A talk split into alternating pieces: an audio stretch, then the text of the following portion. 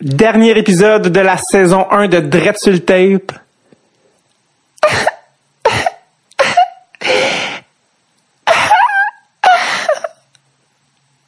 Mais soyez, soyez sans crainte, on revient pour une deuxième saison à l'automne prochain. On va recommencer les épisodes en même temps que la saison d'hockey. Là, on la termine, la saison 1, parce que la saison se termine en même temps. On vous laisse profiter des séries et on prend un petit répit pour nous aider pour euh, le booking. Mais, mais vraiment, merci à tout le monde. Merci à tout le monde. Euh, je, vais commencer par remercier les, chevaliers de l'ombre de, de qui, qui vous fournissent euh, à chaque semaine, qui aident à fournir un, épisode de qualité. À commencer par Fred Levac, qui est celui qui a fait le jingle de, de Tape euh, et aussi qui s'occupe du montage des épisodes. Merci à Fred qui fait ça dans son studio dans l'Est ontarien. Merci Freddy. Euh, merci aussi à Thomas, Thomas Sektesh, producer Tom, bien connu sous le producer Tom qui euh, s'assure que mes idées euh, deviennent des choses qui existent.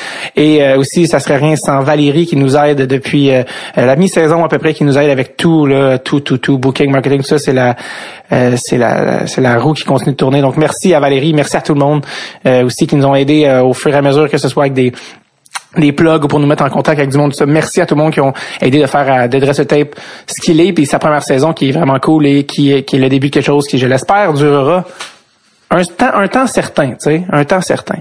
Euh, merci évidemment aussi, je peux pas passer à côté, mais merci à vous, chers auditeurs, mais les gens qui ont, commencé à écouter ce podcast-là, qui se fait de plus en plus connaître, qui en parlent à leurs amis dans leur ligue de garage ou qui disent, hey, écoute ça, c'est des entretiens, c'est vraiment cool. Merci d'en parler. Euh, merci aussi de, de, prendre le temps à chaque semaine de, de dire, hey, euh, j'écoute mon épisode. ça nous fait vraiment plaisir. Merci aussi de ceux qui m'écrivent euh, sur la page Facebook, il y en a qui m'écrivent. Euh, oui, c'est moi qui réponds aux messages. C'est, moi, David, qui répond aux messages des gens qui m'écrivent sur Facebook. Ça me fait plaisir quand vous nous dites euh, que, que, vous aimez l'épisode. Qu'est-ce que vous avez, qu'est-ce que vous aimez des épisodes Ça fait ça fait chaud au cœur. On met du travail là-dedans, puis c'est, pas pour l'argent. On, on fait pas d'argent avec ça. Donc merci, merci vraiment de prendre le temps d'écouter et de nous écrire. Ça nous fait plaisir. je répète que euh, ne soyez pas en reste, on va on va être euh, on va faire plein d'événements spéciaux, plusieurs en tout cas, événements spéciaux cet été euh, qui concernent le podcast et vous voulez pas manquer ça. Donc restez à l'affût sur notre page Facebook, je vais je vais sortir les détails quand on va avoir le droit de de de de, dévoiler les événements. celui que je peux dire d'entrée de jeu, c'est à Gatineau le 30 avril, on va être dans le vieux hall au café bar le Troquet pour un enregistrement devant public d'un épisode de Dress tape et ça ça va être très cool. Donc 30 avril au, dans le vieux hall au Café Bar Le Troquet, dans le cadre du festival Transistor, qui est un festival de radio numérique. Donc, euh, allez-y, venez, c'est gratuit, ça va être malade. On, on, a vraiment hâte de vous voir en personne. Donc voilà. Je répète aussi, on m'a dit de vous dire euh, que ça, ça, peut vraiment aider le podcast. Si vous appréciez le podcast, d'aller donner des étoiles sur iTunes. Le compte iTunes du podcast, ça aide vraiment à, faire monter le podcast en visibilité, puis parce que ça aide le, le, apparemment le portfolio du podcast. Donc allez-y euh, si ça vous tente d'aller donner des étoiles sur notre compte iTunes. Notre compte iTunes, je me sens comme un conducteur Uber qui veut faire remonter sa cote parce que euh, il conduit mal. Mais, non, donc euh, faut, faut y aller. Sinon, euh, ben c'est ce qui m'amène à notre dernier épisode de Dread sur le tape de la saison 1 et, et quoi mieux pour finir en beauté que Chantal Maccabé. Tout le monde je connais Chantal, tout le monde aime Chantal. Je veux dire, c'est Chantal, tu sais. What are you gonna do? It's Chantal, you know? Fait que, que Chantal qui, qui est venue qui est venu pour l'enregistrement un mercredi de la tempête du mois de mars. C'était un mercredi. Il venait de tomber je sais pas combien de mètres de neige. Elle avait, elle avait toutes les raisons du monde d'annuler. Mais non, elle est partie des Laurentides. Oui, oui, des Laurentides pour venir à Montréal pendant une tempête de neige un mercredi que j'ai appris était son jour de congé en plus. C'était son jour parce qu'elle a travaillé la fin de semaine, c'est Canadien. Regarde, je, je me sentais presque mal, ok, mais elle était là. Non seulement elle était là à l'heure, elle était là une demi-heure d'avance avec un sourire fendu jusqu'aux oreilles. Salut, comment ça va? On fait ça, moi ça me tente, je suis là. Tu sais, incroyable, vraiment généreuse. Donc euh, J'en dis pas plus. Merci encore pour la belle saison à tout le monde. J'espère vous voir à Gatineau. J'espère vous voir cet été. Restez sur notre page Facebook. On a des belles nouvelles pour vous bientôt. En attendant, voici le dernier épisode de la saison 1 avec Chantal Maccabé.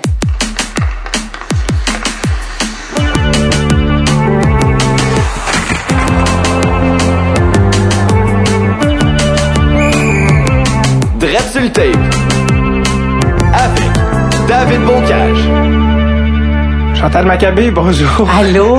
Comment ça va? Je suis encore essoufflé là pour euh, les, pour les gens à mettre en contexte. Euh, on, est la journée du, on est le 14 ou 15? Le 15. 15 mars 2017. C'est la tempête et euh, mon Dieu, je j'ose à peine à croire que cette entrevue a bel et bien lieu. et euh, non seulement moi je partais de Cour des Neiges, ça m'a pris euh, plus qu'une heure, euh, pris une heure et demie. Vous partiez des Laurentides. Oui, ça a pris Vous êtes arrivé une demi-heure d'avance. oui, j'ose- je, je, je voulais pas arriver en retard, donc euh, je je me pense- suis pris d'avance. Mais ça, ça va bien. Sur les autoroutes, c'est arrivé à, à Montréal que c'est plus, euh, Ah, c'est ça. c'est plus compliqué les petites rues. Là. J'ai l'impression que tout ça est une métaphore de votre carrière, euh, braver la tempête. c'est un peu euh, arrivé malgré contre toutes les attentes. euh, Est-ce que c'est le titre de votre biographie, ça va être braver la tempête? je vais retenir ça. donc, wow. Euh, donc, euh, vous revenez justement de, d'un d'un- de voyage dans l'Ouest du Ouais, Canadien. ouais. Euh, ben ouais, je vais recommencer au début. Dans le fond, vous êtes, vous êtes à quel endroit, vous? Je suis native de Laval. OK. Je, je suis née là et euh, j'ai vécu là pas mal toute ma vie, sauf quand j'ai commencé à travailler. Je suis allée deux ans à Ottawa pour travailler à Radio-Canada. Ensuite, un an à Québec.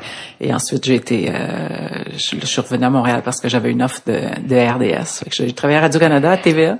Mais là, quand je demeurais à Québec, euh, je faisais du lundi au vendredi Québec, puis samedi, dimanche, euh, la rédaction au sport à Montréal. Puis à Québec, moi, je couvrais les Nordiques, puis je faisais les... J'étais chef d'antenne pour au sport aussi. là. OK. Alors, euh, vous, on comprend à Chantal Maccabé, tout le monde pense sport, sport, sport. Est-ce que dans votre famille, dans votre enfance, vous étiez une sportive, une famille de sportifs? Qu'est-ce Pas de famille de sportifs Non. du tout. Mon père détestait ça. Regardait jamais un match de hockey. Lui, c'était c'était son cinéma. Euh, même chose, j'ai pas de frère. Euh, J'ai une Ok. sœur plus jeune qui qui aime pas les sports, qui regarde pas ça du tout, du tout. Euh, j'ai pas, euh, j'ai des cousins qui aimaient le hockey, euh, mais mais non, je- je- ben, j'ai fait du ski alpin, j'ai fait de la natation. Moi, j'ai toujours aimé ça. J'ai toujours trippé sur les sports. J'étais toute petite, puis c'est, euh, euh, je, je sais pas, c'est inné, c'est c'est dans moi. Je retiens peut-être plus de mes cousins, si tu veux, parce que quand j'allais là, eux ils regardaient toujours le Canadien, puis là j'allais m'asseoir. Écoute, j'avais 7-8 ans, là, j'allais m'asseoir dans le salon, puis je regardais ça, puis puis j'adorais ça. Puis mon père me disait toujours, ben ça va te passer, voyons donc, ça n'a pas de bon sens. Puis ça, la passion devenait de plus en plus grande. Puis pas juste pour le hockey, mais pour tous les autres sports, parce que en fait, moi, le- le- le- l'athlète qui m'a le plus marqué, c'est Guy Lafleur, parce que là, on parle des années 70, au Ouais. moment où le Canadien gagnait quatre coupes Stanley consécutives, ce qu'on verra plus jamais. Non. Et, euh, et Lafleur était le meilleur joueur au monde, il était extraordinaire. Donc, je tripais tellement le voir jouer, puis avoir joué le Canadien, que je me disais, ben, je vais regarder les autres sports. Tu sais, je, je, j'étais une fille d'émotion. Fait que là, je me suis mis à regarder le, le football, le baseball, la boxe. Puis là, il y a les Jeux olympiques qui sont arrivés aussi à Montréal. Euh, alors, tout ça a fait en sorte que je suis, euh, je suis devenue euh, une maniaque de sport. Puis je me suis dit, bon, ben, euh, moi, je m'en vais là-dedans, je vais être journaliste sportif. Au grand désarroi de mon père, qui travaillait dans les cosmétiques et les parfums avec ma mère. Moi, mes parents, c'est, c'est, c'est la mode, les, les, les parfums et tout ça. Puis eux, ils se sont dit, bon, ben, on a deux filles, euh, c'est sûr que les deux vont, vont, vont poursuivre Ben euh, le chemin. Et euh, ma sœur est directrice des finances dans une grosse compagnie, puis moi je suis journaliste sportif, donc on, ça nous intéressait pas du tout. Là, Non. on aime bien le parfum puis se maquiller, mais ça s'est arrêté là. là. Comment, comment vos parents ont pris ça? Euh, Ben, pas nécessairement, ben, pas d'une, d'une part, oui, que vous, fassiez- vous soyez dans les sports, mais surtout, la, la business familiale, reprendre la business. Ben non, c'est correct. Non, c'est correct. non, ça leur dérangeait pas. Les autres nous disaient, ben en autant que, que vous ayez du fun dans ce que vous faites. C'est, c'est, c'est, Mm-hmm. il y a juste ça d'important. Je sais que mon père au début, il me prenait pas au sérieux quand je disais je vais être journaliste sportif. Puis il disait ben là, euh, d'abord, il y a pas de femme ou presque pas là. Et euh, tu, tu, ça va être tellement difficile, tu vas tellement te faire juger, ça va être, euh, tu va toujours falloir que tu te prouves. Puis euh, il dit, euh, va falloir que tu te fasses une grande carapace. Puis mais d'année en année, euh, il trouvait ça cute. Euh, tu sais, c'était pas, euh, c'était pas sérieux. Puis je me rappelle quand je me suis inscrite à l'université, je travaillais déjà chez la presse canadienne euh, Ok. euh, au sport. Puis euh, il me disait, euh, ben c'est bien beau là, mais prends-toi un plan B, tu sais, parce que c'est pas évident que ça va fonctionner. Fait que comme j'adorais la politique, j'ai étudié en sciences politiques à l'université. Puis euh, finalement, ça m'a jamais servi. Là, Le- mon, mon seul lien avec la politique, c'est Denis Coderre, avec qui j'étudiais à l'université Non. en sciences politiques. Oui, oui, qui était un maniaque de sport. Puis j'étais tout- je faisais mes travaux avec lui. J'étais toujours assis avec lui parce que c'était un tripeux de sport. Tu sais. Ben aujourd'hui, ben Denis, je le vois, je le vois souvent. Puis on trouve ça bien drôle. Puis on parle toujours de sport. Puis je- encore aujourd'hui, c'est un maniaque de sport. Denis Ben oui. Coderre. Comment il était de Nicodère à 19 ans? il était pareil. Il a pas changé. il a même pas vieilli, je te dis. il a pas changé. Il parlait comme ça. Il était comme ça. Il avait, euh, il a, il a un charisme, Denis. Hein. Je veux dire, il aime parler à tout le monde. Ouais. Euh, il, il, était impliqué dans toutes sortes d'affaires. Puis euh, tu voyais qu'il était pour réussir. C'était évident là. C'était. Puis il, il me disait toujours tu vas être ma ministre des Sports. Je disais, jamais. Moi, j'étais péquiste séparatiste, puis a toujours été libéral. Ouais, ouais, c'est ça. jamais, Denis, il va falloir que tu changes de parti, puis euh, c'est super drôle. Puis bon, c'est, c'est fait que c'est comme ça. Fait que malgré nos différences, euh, Ouais. nos différentes idées politiques, euh, on s'entendait super bien, puis euh, je le croise régulièrement, puis je suis toujours très heureuse de, de, de piquer une petite jazzette. Puis j'espère qu'il va ramener les expos, Ah ouais? parce que je sais qu'il travaille sur ce dossier-là. Chantal Maccabé fait des, tra- des travaux d'équipe avec Denis Coderre. Quelqu'un écrirait un sketch si les gens ne croiraient pas. Ouais, je suis encore là-dessus. Est-ce qu'il était fan de baseball à l'époque autant? Oui, oui, oui. Ah ouais, fan de sport, de tous les sports. OK, il fait pas semblant, là, c'est non, vraiment... non, non, un- c'est vraiment un maniaque de sport. Ok. Puis il, il connaît ça pas pire. Oui, OK. Vraiment, il, il s'intéresse, il regarde ça. C'est un gros fan du Canadien, mais c'est un gros fan des Expos aussi, Euh, même des Alouettes. Non, non, c'est un, c'est un vrai là. C'est pas, euh, c'est pas un front là. C'est Non, pas c'est euh, une image qu'il veut donner. C'est un, c'est un maniaque de sport. Puis c'est, comme je te dis, c'est la raison pour laquelle j'ai j'ai eu des affinités avec lui. Ben là, ouais. On faisait nos travaux parce que moi, dans le fond, j'étais là en sciences politiques. Tu sais, c'était un plan B. Là, j'étais là pour faire plaisir à mon père. C'est ça, mais à quoi ça ressemblait Chantal Maccabé en sciences politiques? Ben, je, je, la politique à ce moment-là, là, tu parles des, des, des années milieu des années 80. Euh, le Parti québécois était fort. Euh, tu sais, t'avais, euh, c'est av- avant le décès de René Lévesque.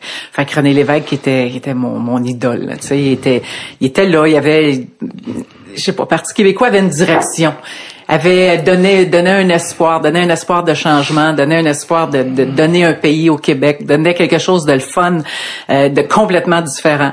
Euh, et c'était intéressant. J'aimais ça. J'aimais beaucoup beaucoup ça. Maintenant, je m'y intéresse plus du tout. J'ai comme dans l'époque, c'était comme dans le oui, contexte. c'est ça, exact. Puis là, j'ai comme tiré à la plug là-dessus. Je j'y crois plus du tout à la séparation du Non. Québec parce que non, parce que il y a plus personne qui travaille dans cette euh, direction-là. Puis à chaque fois que quelqu'un a essayé euh, de de de de- d'aller vers ça, ça a échoué. Les gens euh, votent, bon, les référendums, ça vote contre tout le temps. Euh, et moi, j'ai l'impression que ça se fera jamais. Donc j'ai comme j'ai j'ai déserté entre guillemets Ouais. la politique. J'ai fait deux ans à l'université en sciences politiques, mais de toute façon, j'ai été engagée euh, à Radio Canada à Ottawa pour les sports, pas pour la politique. Parce que j'avais dit à mon père, pire des cas, je serais sa colline parlementaire. Fait que quand j'étais Ouais, ça. engagée à Radio Canada, c'était drôle parce que je lui dis, mais finalement, je m'en vais à Ottawa, mais pas pour la politique, Ah, pour couvrir ça. les sports. Donc, euh, et là, je couvrais le football, le hockey junior. Les Olympiques de Hall, quand Pat Burns coachait, Oui. quand Luc Robitaille jouait, Oui. Pat Brisson jouait pour les Olympiques aussi.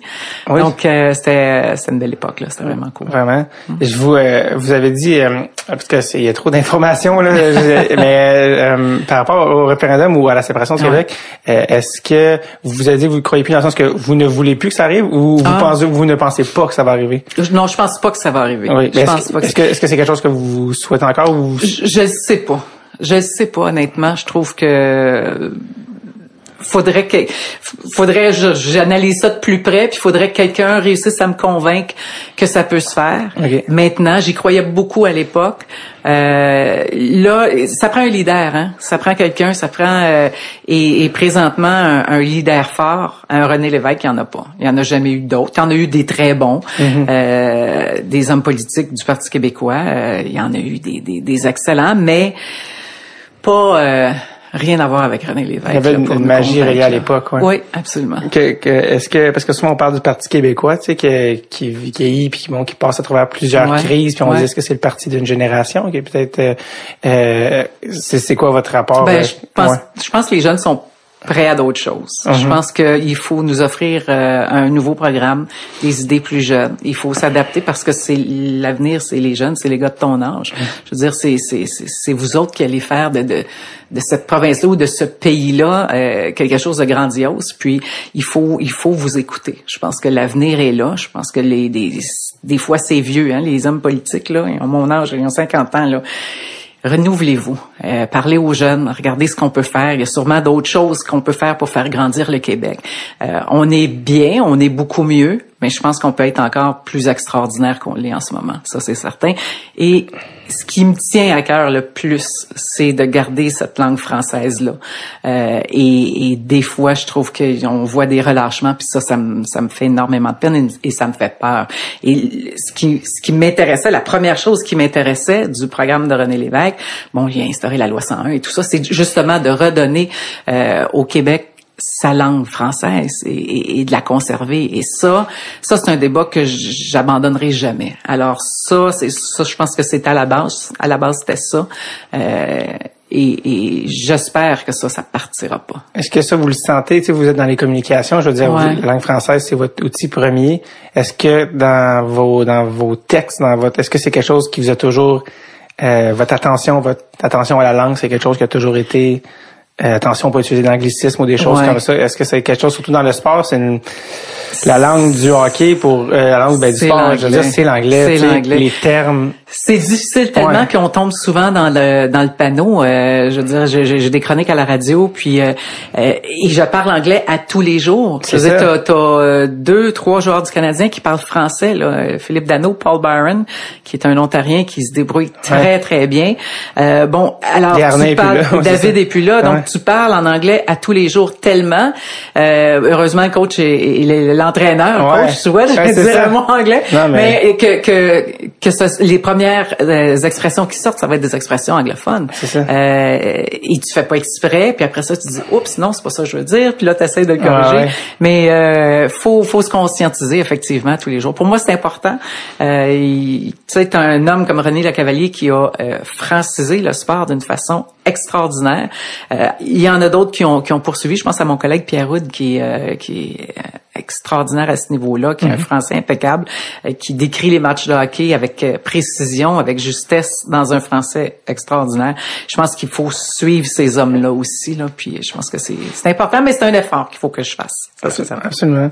Euh, J'avais vu le jour entrevue avec Pierre Houd, puis il disait, tu sais, lui, ils ont toutes leur expression. Lui, c'est le tir et le but, puis René Cavalier, c'était lancer compte. Ouais. Puis René Cavalier euh, Pierre disait qu'il lui avait dit qu'il regrettait que son héritage soit lancé compte parce que que c'était un anglicisme, tu sais, shoot, Il shoot, shoot scores. Ouais, ouais Il disait compte, on compte sur nos, on, compte 1, 2, 3, 4, 5, 6, mais on compte pas un début, puis, euh, puis c'est, je pense expliquer un petit peu d'où ça venait le tir et le but, ouais, et non pas lancer. exactement ça, ouais. Non pas lancer compte. Euh, donc vous êtes en sciences politiques à l'Université de Montréal. Oui. Euh, Est-ce que vous complétez votre... Euh, non, j'ai fait deux ans. Ensuite, euh, euh, j'ai eu une offre d'emploi pour... Euh, et ça, c'est un, un hasard. J'étais à, à, la presse canadienne et on m'envoie couvrir le tournoi de la Coupe Memorial, qui est à Portland, en Oregon. Et je terminais mon contrat avec la presse canadienne. Alors là, j'arrive en Oregon et y a, y a j'arrive à l'aréna.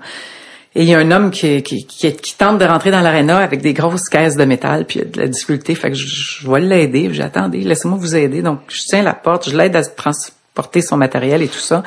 Fait que là, bon, il me remercie. Je m'en vais à la table d'accréditation et là, je donne mon nom. Puis, cet homme-là arrive à côté de moi pour lui aussi prendre son accréditation. Puis il me dit, T'es francophone? Je dis, oui. Il dit, tu viens d'où? Ben, Montréal.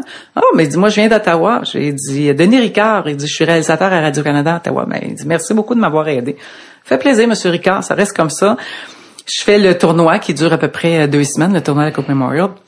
Et à la fin, il vient me voir, puis il me, donne sa carte d'affaires. Il dit, j'aimerais ça que tu m'appelles. Il dit, au courant de la semaine prochaine. Il dit, euh, on a un, il dit, je viens d'apprendre qu'il y a un poste qui vient de s'ouvrir au sport à Radio-Canada. Il dit, c'est reporter, euh, lecteur de bulletins de sport. C'est de couvrir euh, les 67 d'Ottawa, les Olympiques de Hall, les Rough Riders au football. Mm-hmm. puis bon, les, petits tournois de ce qui se passe là, parce que les sénateurs n'existaient pas à ce moment-là. C'est vrai. Alors, il dit, j'aimerais ça que, que, que que tu m'envoies ton CV. Donc euh, c'est beau. Donc euh, je retourne à la maison, j'envoie mon CV. Il me demande de descendre pour un screen test. Écoute, j'ai 20 ans à ce moment-là, 21 ans. Alors euh, j'y vais, je fais le screen test. J'avais fait un peu de télévision, mais des petits contrats ici et là, là rien de rien à temps plein. Mm-hmm. Et la presse canadienne c'était écrit et c'était la radio aussi.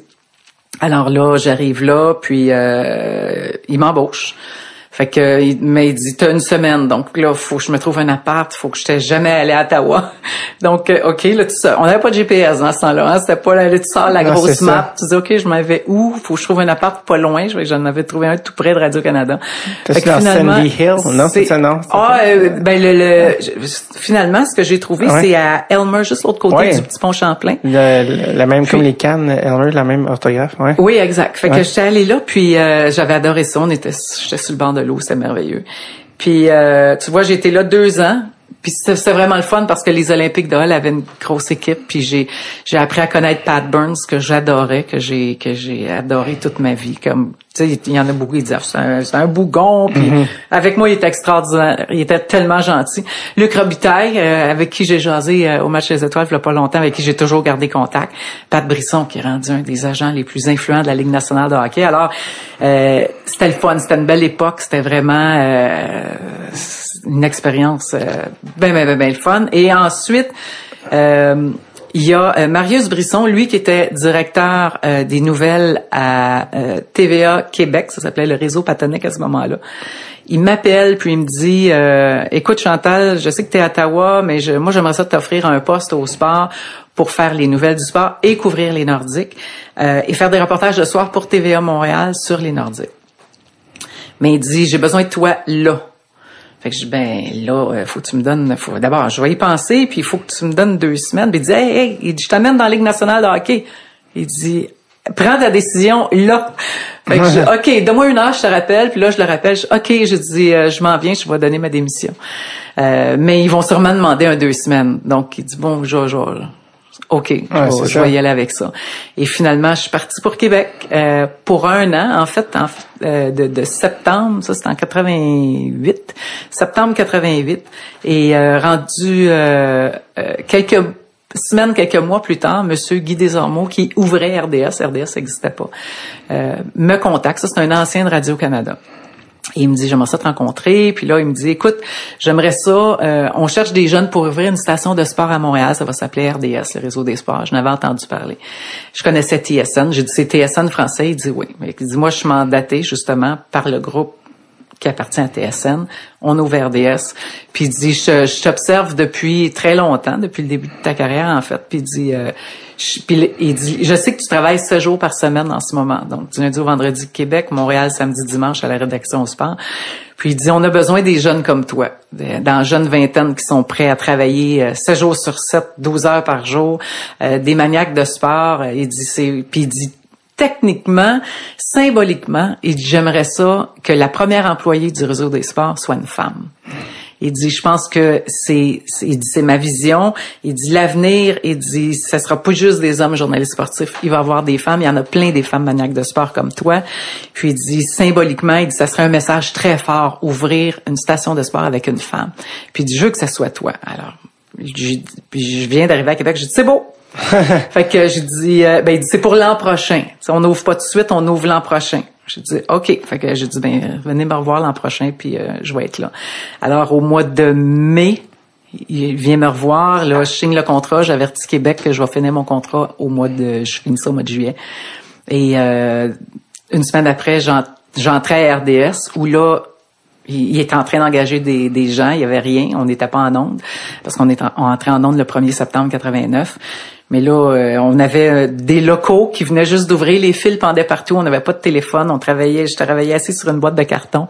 Euh, et là, les bureaux, l'équipement commençait à rentrer, les salles de montage, les caméras, et il, il m'envoyait faire avec un, un caméraman euh, des images archives parce qu'on partait avec rien, Ouais, on n'avait pas d'archives, on n'avait rien, rien, rien. Donc j'allais au tournoi de tennis, j'allais aux expos, j'allais aux Alouettes, je me promenais, je faisais des, des reportages avec des athlètes pour justement augmenter cette Et le 1er septembre 89, euh, mon, mon premier travail était d'être chef d'antenne à Sport 30, qui était le bulletin de sport. Et le 1er septembre 89, j'ai euh, j'ai été la première euh, entrée en onde. Fait qu'il y a eu l'hymne national et ensuite euh, je suis entrée en onde pour faire la première émission de l'histoire de RDS. Vous en souvenez?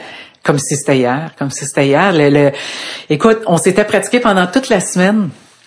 Et euh, pour être sûr, puis euh, hey, c'est pas évident, on n'avait pas de télésouffleur, on n'était tellement pas équipés. Mais bon, on avait une caméra, une caméra. Euh, et, euh, et là, bon, euh, on, on se pratiquait pour les pauses, pour les textes, pour l'écriture, est-ce que c'est correct et tout ça. Fait qu'on rentre le matin même. Euh, on avait déjà des reportages là d'enregistrer, donc on était correct avec ça. Et, là, on entre, on, bon, on a nos trois quatre reportages. Le reste, c'est des nouvelles de la journée, donc il faut bâtir le bulletin. Et euh, vers 3 heures, on est correct, c'est le jour. Il y avait pas eu beaucoup de matchs de baseball dans le jour, quel- quelques-uns, mais tout au plus. Euh, et là, on est prêt, puis là, je relis mes textes, je relis mes textes. Et là, à 16 heures, le commissaire du baseball majeur, Bart Giamatti, décède d'une crise cardiaque. Mais là, faut recommencer. On est en onde à 6 heures, il est 4 heures l'après-midi.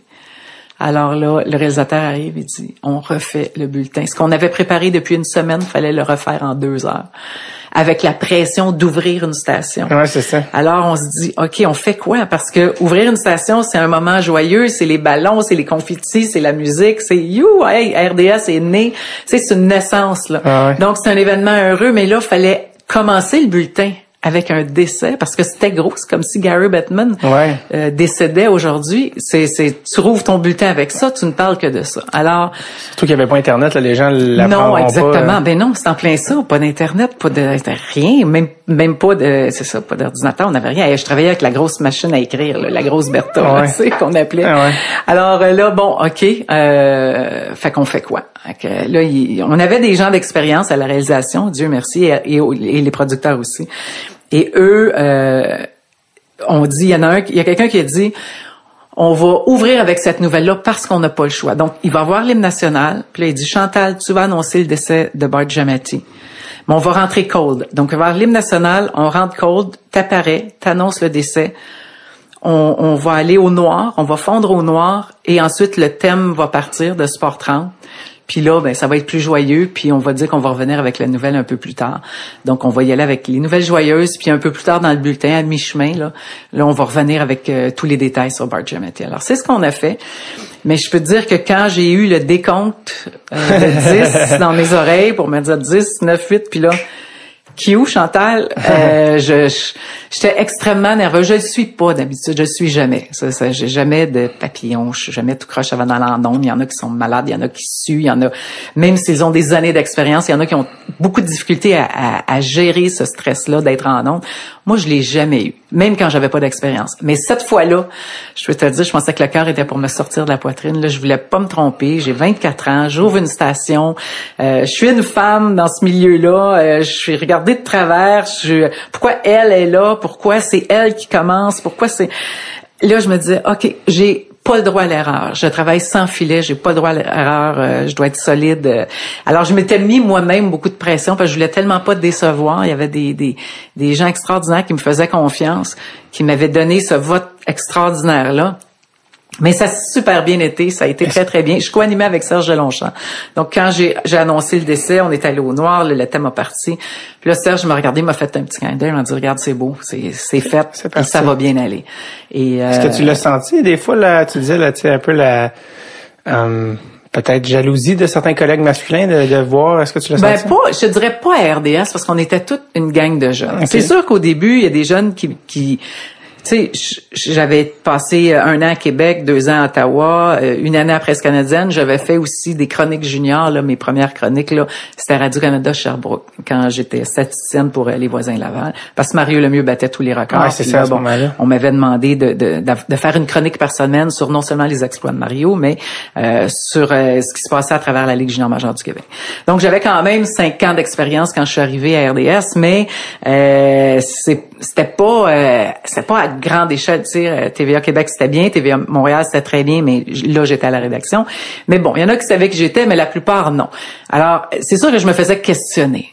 Comment ça, t'es ici? Euh, ça fait, tu fais combien de temps? T'aimes-tu ça, le sport? Tu connais-tu ça? Euh, tu sais, les, les amateurs me posaient beaucoup de questions. Les amateurs étaient très sceptiques. Tu sens qu'on te testait? Ah oui, tout le temps, tout le temps, tout le temps, tout le temps. Ça a été le Tel règlement, tel règlement. Ah ouais, puis on me demandait, tu sais, tu sais quoi, hors jeu, euh, t'es-tu capable de, de, de te situer quand tu regardes un match de hockey, tu connais-tu un peu les joueurs ou t'es-tu là à cause des joueurs, tu veux-tu te trouver un chum?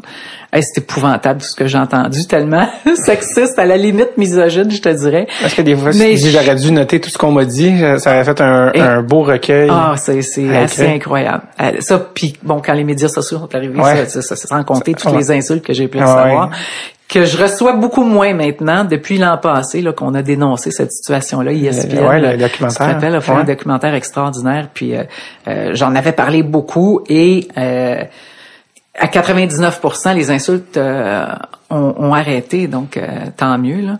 Mais euh, oui, c'était c'était difficile, c'était pas toujours évident. Euh, mais maintenant, écoute, mes collègues de travail, j'ai- c'est comme mes frères, je les, je une, les aime t'as une réputation aussi maintenant. Ça fait quand même euh, un certain Ouais, c'est temps. Veux dire, 33 euh, ans là, que je fais ce métier. c'est les gens qui, c'était les gens qui t'insultent s'ils étaient pas nés quand t'as commencé. Je veux dire, tu, Ah, ben, tu moins au écoute, sérieux. L'an dire. passé, c'était très drôle parce qu'il y a un jeune de 17 ans qui, euh, qui m'écrit sur Twitter. Puis il, il me dit euh, Euh, Qu'est-ce que tu fais, euh, reporter pour le Canadien? T'as fait quoi dans ta vie pour être là? Alors, je- là, je lui demande... Il y a quelqu'un euh, né en 2001. Oh, ça oui, c'est ça. là. Et je trouve ça très drôle. Je suis pas insultée du tout parce que j'éclate de riche sur la passerelle, justement, puis je regarde les gars, puis je dis, les gars, j'en ai une pas pire, venez voir ça. Là, on rit, fait que là, j'ai... Bonjour, euh, je je me rappelle pas de son prénom, là.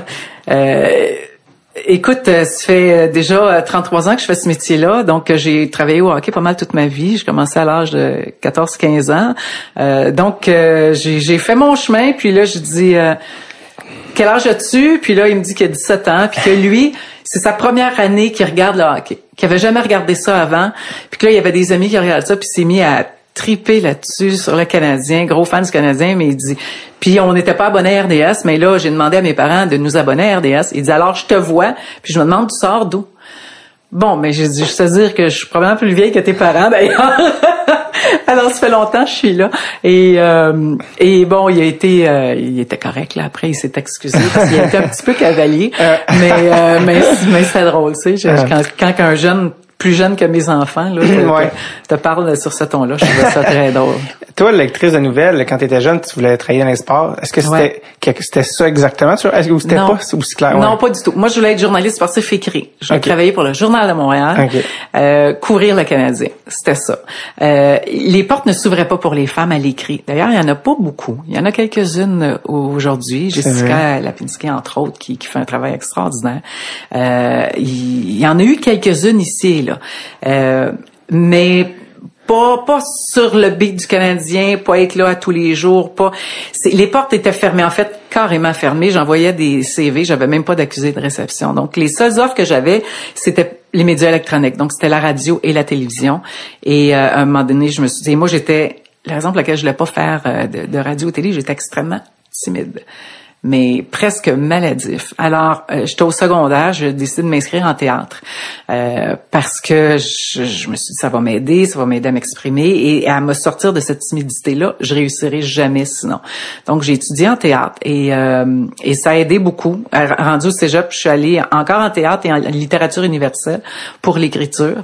Euh, et j'ai suivi un cours en communication là, à l'école Promédia parce que là, je me suis dit, OK, j'ai juste des offres en télé, je vais... euh, je vais aller dans cette direction-là, puis je voulais avoir un cours efficace euh, et, et, et complet en peu de temps. Et euh, l'école Promédia a été extraordinaire. D'ailleurs, euh, le, le propriétaire, c'était Pierre Dufault, qui est un ancien grand euh, de, de, de- animateur sportif de Radio-Canada, qui est une légende. Et un de mes professeurs, c'était Pierre Houd. Ah ben, Ouais, c'est merveilleux. Moi, les portes se sont ouvertes, ouvertes dans ma vie là et m'ont et m'ont dirigé. Tu sais, j'ai toujours dit à ma, à ma mère à un moment donné, je, je, Maman, je vais suivre mes étoiles. Je l'ai toujours cru que je ferais ce milieu-là, que je ferais ce métier-là, et les portes se sont toujours ouvertes dans ce sens-là. J'ai j'ai envoyé un CV dans ma vie, c'était à la presse canadienne. Après ça, c'est toujours quelqu'un qui est venu me chercher. Les portes se sont toujours ouvertes et pour me diriger là, écoute, Pierre Houd a été extraordinaire. Il m'a, ça a tellement été un bon professeur. Il m'a tellement aidé. Euh, tout, tout. Le- la pause de voix, tu sais, en communication, t'étais en télévision. Et quand il a vu que j'étais une maniaque de sport, euh, là, ah, Chantal, ça nous prend des femmes comme toi, tu sais, très ouvert d'esprit. euh, et, et Promédia m'a envoyé faire des stages. euh, et, et c'était, écoute, ça m'a tellement aidé cette école-là, c'était extraordinaire. Ça a été, euh, et c'est de là que j'ai eu l'emploi à la presse canadienne. Et ensuite que ça, la, la- Ça a déboulé. Ça a déboulé. Est-ce que tu avais des modèles plus jeunes, des modèles de journalistes que tu dis ça c'est après ça que je vais me Ben, mettre? moi, je- j'ai, je- je- moi, j'ai bon, à 52 ans là, euh, j'ai vu René Cavalier, mais Richard Garneau était euh, Richard bon, extraordinaire. Euh, Pierre Houd en est un, en est devenu un, c'est certain. Richard Garneau était euh, vraiment euh, je trouvais qu'il qu'il représentait la perfection, euh, dans le sens où son sa diction était impeccable, euh, son, ses connaissances et ses connaissances générales. Il connaissait pas seulement le sport, il connaissait euh, et dans le sport, il connaissait le hockey, l'athlétisme, le baseball, il connaissait tout. Et ses connaissances générales étaient extraordinaires également. J'ai eu l'occasion de travailler avec lui aux Jeux Olympiques de Londres. Il était RDS à ce moment-là, euh, quelques mois avant son décès. Et euh, je, je, voyageais en autobus de, de, de de l'hôtel jusqu'au centre de presse avec lui à chaque matin. Et on parlait de sa carrière et je lui posais mille et une questions. Euh, c'était extraordinaire. C'est un homme absolument euh, charmant et merveilleux et euh, extrêmement généreux aussi. Donc ça a été ça a été un beau modèle pour moi là. Il a fait comme combien d'Olympiques? Je regardais quelque chose comme, c'était ce qu'on C'est un record. il avait, ouais, au Jeu de Londres, il avait été honoré par le Comité international ah hein, olympique. Ouais. Ouais, c'est une, une, légende. C'est une belle idole à avoir. Des modèles femmes, il y en avait pas. À ben il y en avait pas à l'époque. Euh, écoute, il y a euh, il y a eu Liliane Lacroix qui était euh, journaliste sportif à la presse. Liliane couvrait la boxe dans les années 70. Okay. Ça, ça, a été mon premier coup de cœur. elle écrivait tellement bien, puis elle, pour moi, elle, c'était la première. Il y a eu Marcel Saint-Cyr également, que j'ai pas connu. Euh, il y a eu Lisa Froula, qui en a fait un peu de sport également. Euh, mais Liliane Lacroix était c'était ça que je voulais faire. Je voulais être Liliane Lacroix. Euh, alors ça, mais il y, en avait pas. Il y avait, je t'en ai mentionné trois. C'était les trois seuls qui euh, qui étaient dans le milieu. Euh, Liliane, je me rappelle pas. Je pense qu'elle était jusqu'en 1990, là, je peux pas euh, te préciser exactement jusqu'à quand, mais ça a été un modèle là, pour l'écrit, modèle euh, euh, de télé. moi, je, je, je, regardais beaucoup la télé américaine, donc euh, c'était Barbara Walters. Euh, encore aujourd'hui. À un moment donné, j'aimerais ça peut-être avoir une émission d'entrevue, faire comme Barbara Walters avec les, les grands de ce monde qui, qui, qui fait des entrevues là d'une heure, entrevue reportage pour euh, pour mieux connaître la personne, pas juste l'athlète, ses exploits, mais mais mais c'est pas un modèle québécois là, bien entendu. C'est, c'est quand même assez intéressant. Est-ce qu'il y en a des, euh, des filles en ce moment DS aussi? Est-ce qu'il y en a plus que quand toi tu as commencé? Est-ce qu'il y en a d'autres devant la caméra, des filles? Ben, il y en euh? a, il y en a en fait, il n'y en a jamais eu autant. Et ça, je trouve ça vraiment extraordinaire. Bon, euh, TVA Sport en a plusieurs. Elisabeth Rancourt, qui est en congé de maternité en ce moment. Andréane Barbeau, qui, était, qui couvre le Canadien aussi. Euh, Janie, qui est là. Euh, écoute, il y en a plusieurs. Chez nous, euh, tu as Justine Saint-Martin, qui, qui en est à ses, euh, à ses premiers euh, ses premières années. Justine elle va faire euh, des bulletins, des reportages. Elle veut plus aller vers le reportage. Ben, chez nous, Claudine Douville qui est, exactement une légende. Claudine qui est extraordinaire, il faut pas l'oublier.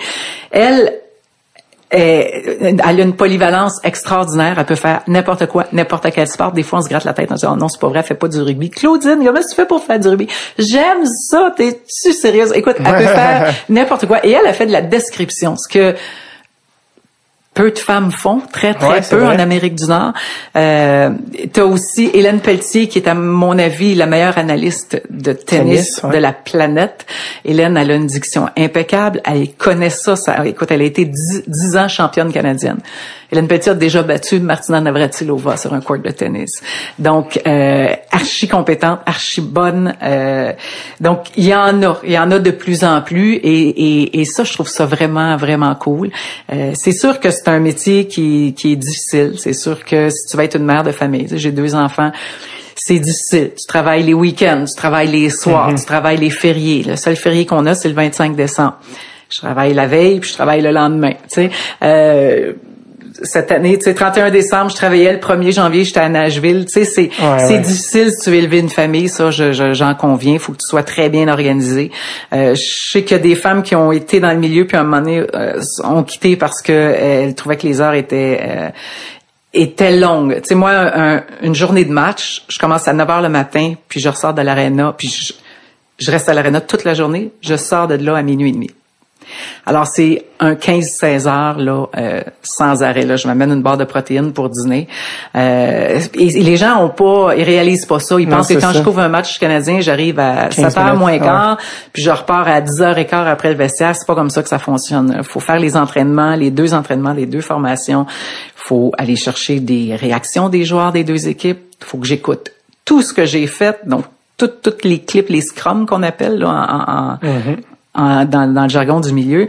Donc j'écoute tout ça, là je mets ça sur papier, je prépare mes directs, j'envoie mes directs euh, et je suis en onde à partir de 4 heures, 4 heures et demie, après ça 5 heures, 5 heures et demie, 6 heures, 6 heures et demie, 7 heures, je fais l'entrevue au banc avant le match. Après ça, ben, si on est au Centre on retourne dans onde après l'antichambre. Après ça, je prépare mon reportage pour la boucle de nuit de 2 heures du matin.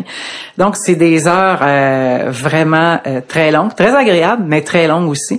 Puis, euh, bon, on est sur la route euh, tout le temps. J'arrive d'un voyage euh, de neuf jours Dans l'Ouest.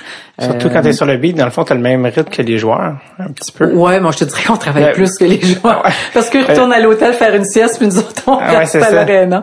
Mais euh, oui, c'est ça. Avec Ah ouais. euh, bon, tu avais le décalage horaire et là j'avais des chroniques radio, donc euh, je devais me lever à 4h30 le matin pour faire mes chroniques. Euh, donc tu euh, c'est c'est c'est très exigeant. Euh, Comment comment t'as réussi euh, parce que t'as deux enfants, t'as deux, Ouais. deux gars Bon. qui sont plus vieux maintenant, mais 21 et 22. Ce que euh, ce que j'avais fait à ce moment-là, j'étais je travaillais à Sport 30 euh, du lundi au vendredi et le samedi je travaillais sur le hockey, sur la programmation.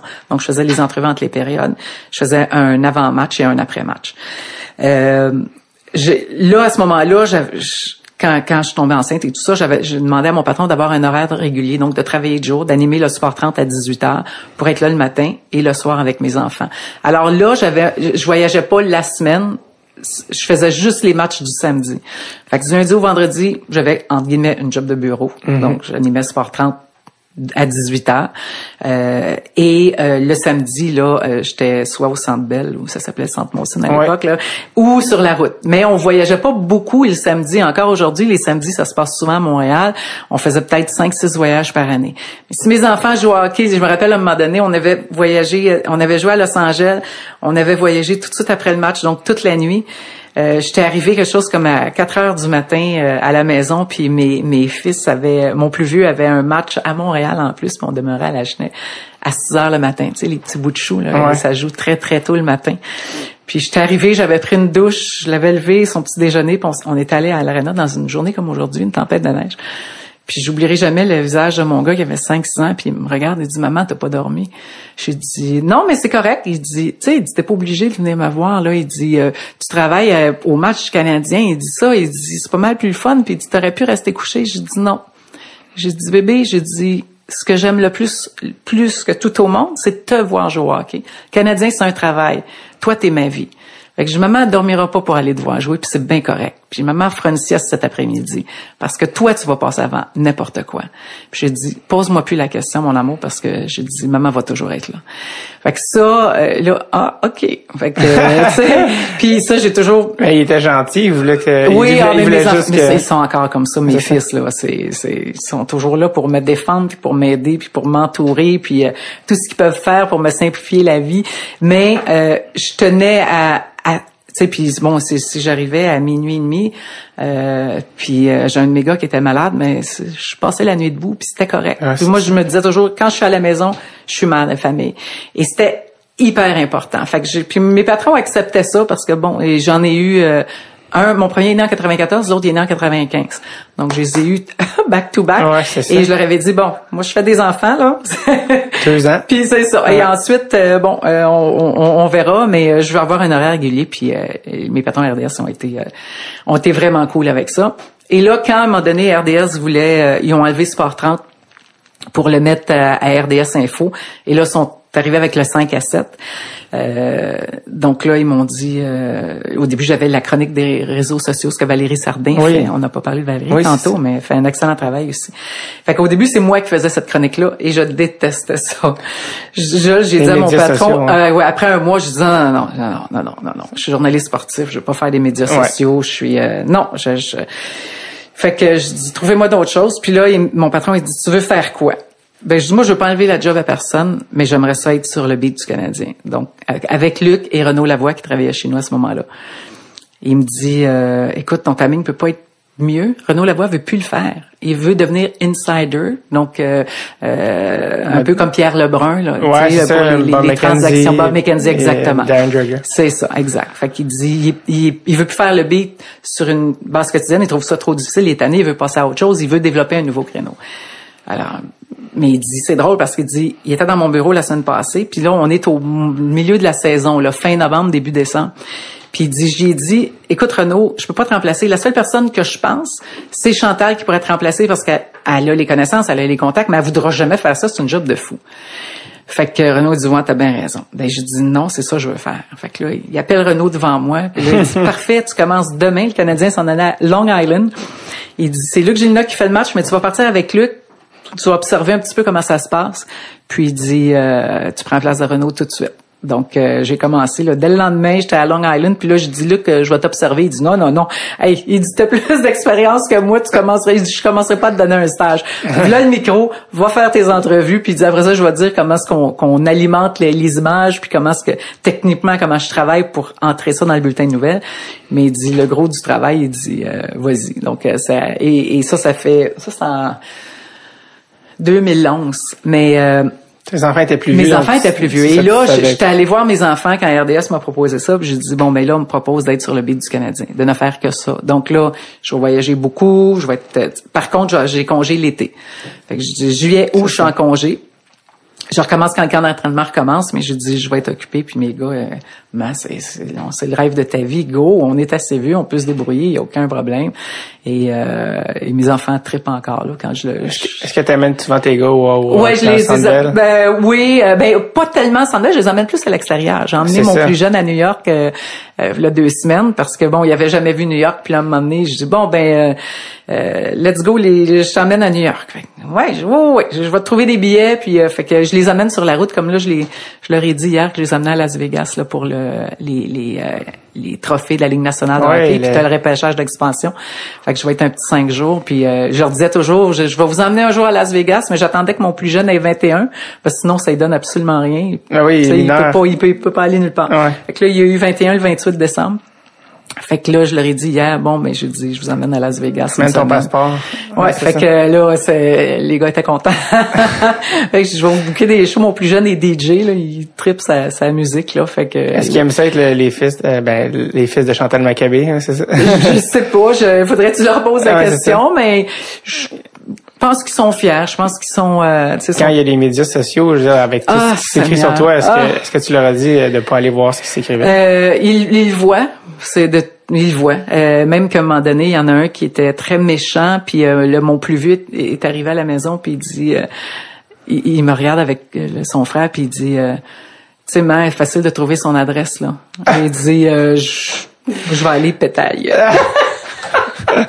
non, tu te mêles pas de ça, non. Il dit, y a pas personne qui va parler de ma mère comme ça. Il dit, moi, je te connais, t'es pas comme ça. Puis il dit, non, c'est pas vrai. Il dit, moi, je vais te défendre. Je dis, non, non, non, non. Puis il- il est assez costaud, hein, Ouais. mon plus vieux, là. Puis euh, je dis, non, tu, tu te mêles pas de ça. Puis il a fallu que je les calme. Puis euh, ce qu'ils vont faire aujourd'hui, ils vont me- ils vont réécrire, ou, puis, mais ils vont, c'est c'est plus fort que les autres. Ils vont me défendre. Le plus vieux, là, il a appris à, à garder une certaine distance avec ça. Mon autre, euh, c'est, euh, c'est mon grand chevalier là, qui, qui l'accepte pas, là, donc il va envoyer promener euh, certains intervenants des fois. Tu parlais tantôt du 5 à 7, ça me faisait penser à la fois que j'ai toujours voulu me, me demander, TSN et RDS appartiennent les deux à Bell Media. Oui.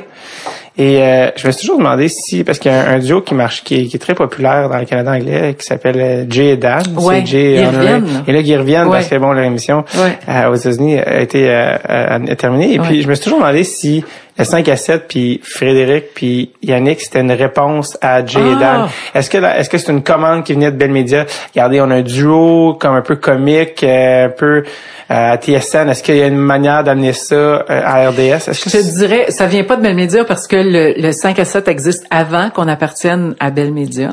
Euh, ça fait quand même quelques années parce qu'avant ça, les gars du 5 à 7 étaient à RDS Info. Étaient pas sur la grande chaîne. Donc, ça doit faire un bon huit ans que, que le- ça fait huit ans que le 5 à 7 est là. OK. Euh, ou sept ans, sept ans, huit ans, en tout cas dans ces eaux-là. Est-ce que c'était pour, je sais pas, c'est une bonne question que tu me poses, mais euh, je, je sais pas. Je sais que ces gars-là aimaient travailler ensemble. euh, et, et ont développé ce, ce, ce, ce concept-là. Euh, Peut-être qu'ils ont été inspirés euh, Ouais, pas. Par euh, Jaydan. Ça se peut, ça se peut. Jay Wright que, que j'adore, Ouais, qui est comme le tabarouette. ça Ouais, pas ouais. de bon. Euh, on a parce qu'on a, on a skippé beaucoup d'affaires ben, Ouais. dans ton parcours on a sauté du, du Ah ouais. Canada mais il y a des trucs que je peux pas euh, euh, que je veux revenir c'est par rapport à quand tu travaillais euh, pour les voisins de Laval ben Oui. pas pour les voisins mais à, Ouais, c'est- c'était les voisins de Laval. ça qui était s'appelait les voisins. ouais, l'équipe junior de Laval à l'époque et il y avait Mario Lemieux qui jouait pour cette équipe là mais pour moi je peux pas passer au-dessus parce que pour moi Mario Lemieux c'est le joueur euh, Oh, ouais, selon moi, moi c'est le, Le meilleur que j'ai vu personnellement Moi dans ma vie. Et euh, je veux dire tu, tu- l'as vu de plus proche il y avait Ouais. 17 16 17 18 ans. Ouais. c'était c'était quoi euh, qu'est-ce qui quel souvenir t'en gardes là, de, de voir Mario Lemieux à chaque jour C'est incroyable. Je l'ai vu accomplir des, des exploits, réaliser des jeux que j'ai plus jamais revus par un- aucun autre joueur. Tu sais, il y en a des bons, là. Ovechkin est bon, Sidney Crosby est bon, euh, Connor McDavid est extraordinaire, rapide. Tu sais, Wayne Gretzky a été phénoménal, on s'entend, au niveau des statistiques. Mais pour moi, Mario Lemieux a été et demeure encore le joueur le plus spectaculaire que j'ai jamais vu. Il était grand, 6 pieds 4, 230 livres, costaud, même chez les juniors, il avait cette charpente-là. Mais euh, il, euh, écoute, il s'entraînait pas, euh, il fumait.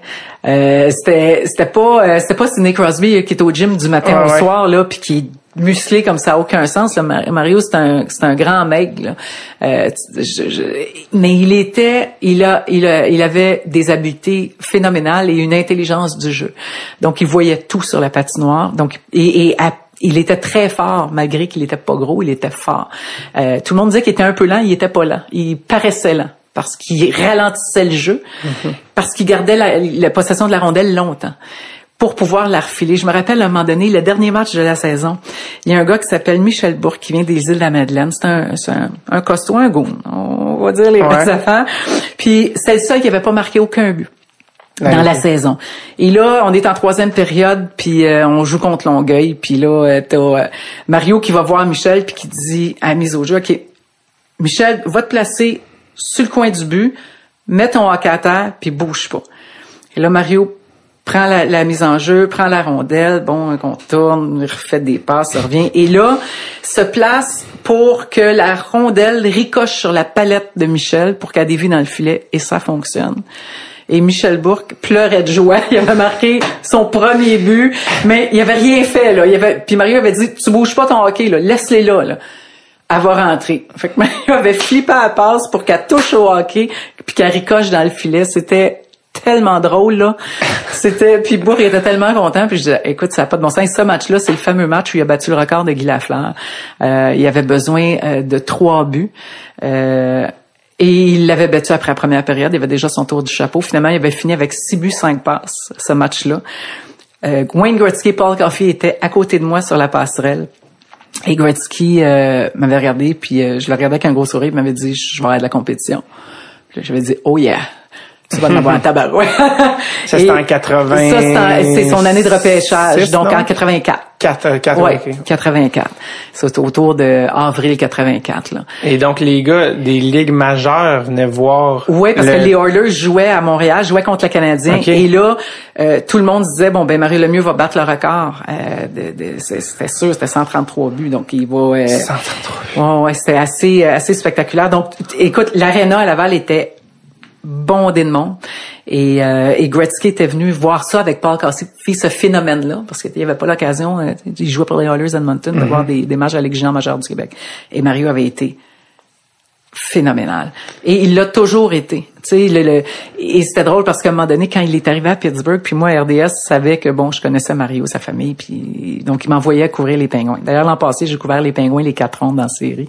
C'est, c'est, j'adore cette équipe-là depuis que Mario est là. Ah oui. Et euh, un moment donné, il y a un journaliste euh, américain qui, puis Mario parlait plus ou moins anglais à ce moment-là, puis euh, il avait demandé, tu fais quoi pour ton entraînement? Tu sais, il dit c'est bon que ça, tu dois t'entraîner, puis ça. Puis Mario, il dit ben je et là, il osait pas dire qu'il s'entraînait pas. Il dit, ben, j'arrête de mettre du ketchup sur mes patates frites. c'est ça sa réponse. Et là, tout le monde a éclaté de rire, puis tout le monde trouvait ça très drôle, mais moi, je savais que c'était vrai. Ouais, c'est ça. mais ça a été, euh, ça a été le plus grand quand il est revenu de son cancer à Philadelphie. Il avait eu un traitement de radiothérapie. Puis il a pris l'avion tout de suite après, puis il est allé marquer un but. Tu sais, il a fait bon gagner des coupes Stanley. euh, tu sais, puis j'ai l'occasion de le voir euh, régulièrement parce que je vais faire des matchs Ouais. à Pittsburgh l'an passé. Comme je t'ai dit, j'ai passé les quatre rondes avec eux autres. Puis je, lui- je lui parlais euh, presque à tous les jours. Puis c'est, il est resté humble, il est resté. euh, tu sais, il y en a qui disent, euh, il méprise les médias, il méprise les partisans. C'est pas vrai. C'est difficile quelqu'un- à cerner, là. Oui, oui, mais c'est quelqu'un qui veut sa vie privée. C'est quelqu'un de très introverti. Euh, c'est pas le gars qui va même quand il comptait puis il faisait des records là, même chez les juniors là où d'habitude c'est une époque de ta Ouais, vie où t'es plus exubérant. Ouais. Lui pas du tout. C'était comme comme si ben fallait qu'il fasse. Puis il est- il- les attentes étaient- ont toujours été extrêmement élevées envers ce gars-là, autant comme joueur que comme propriétaire.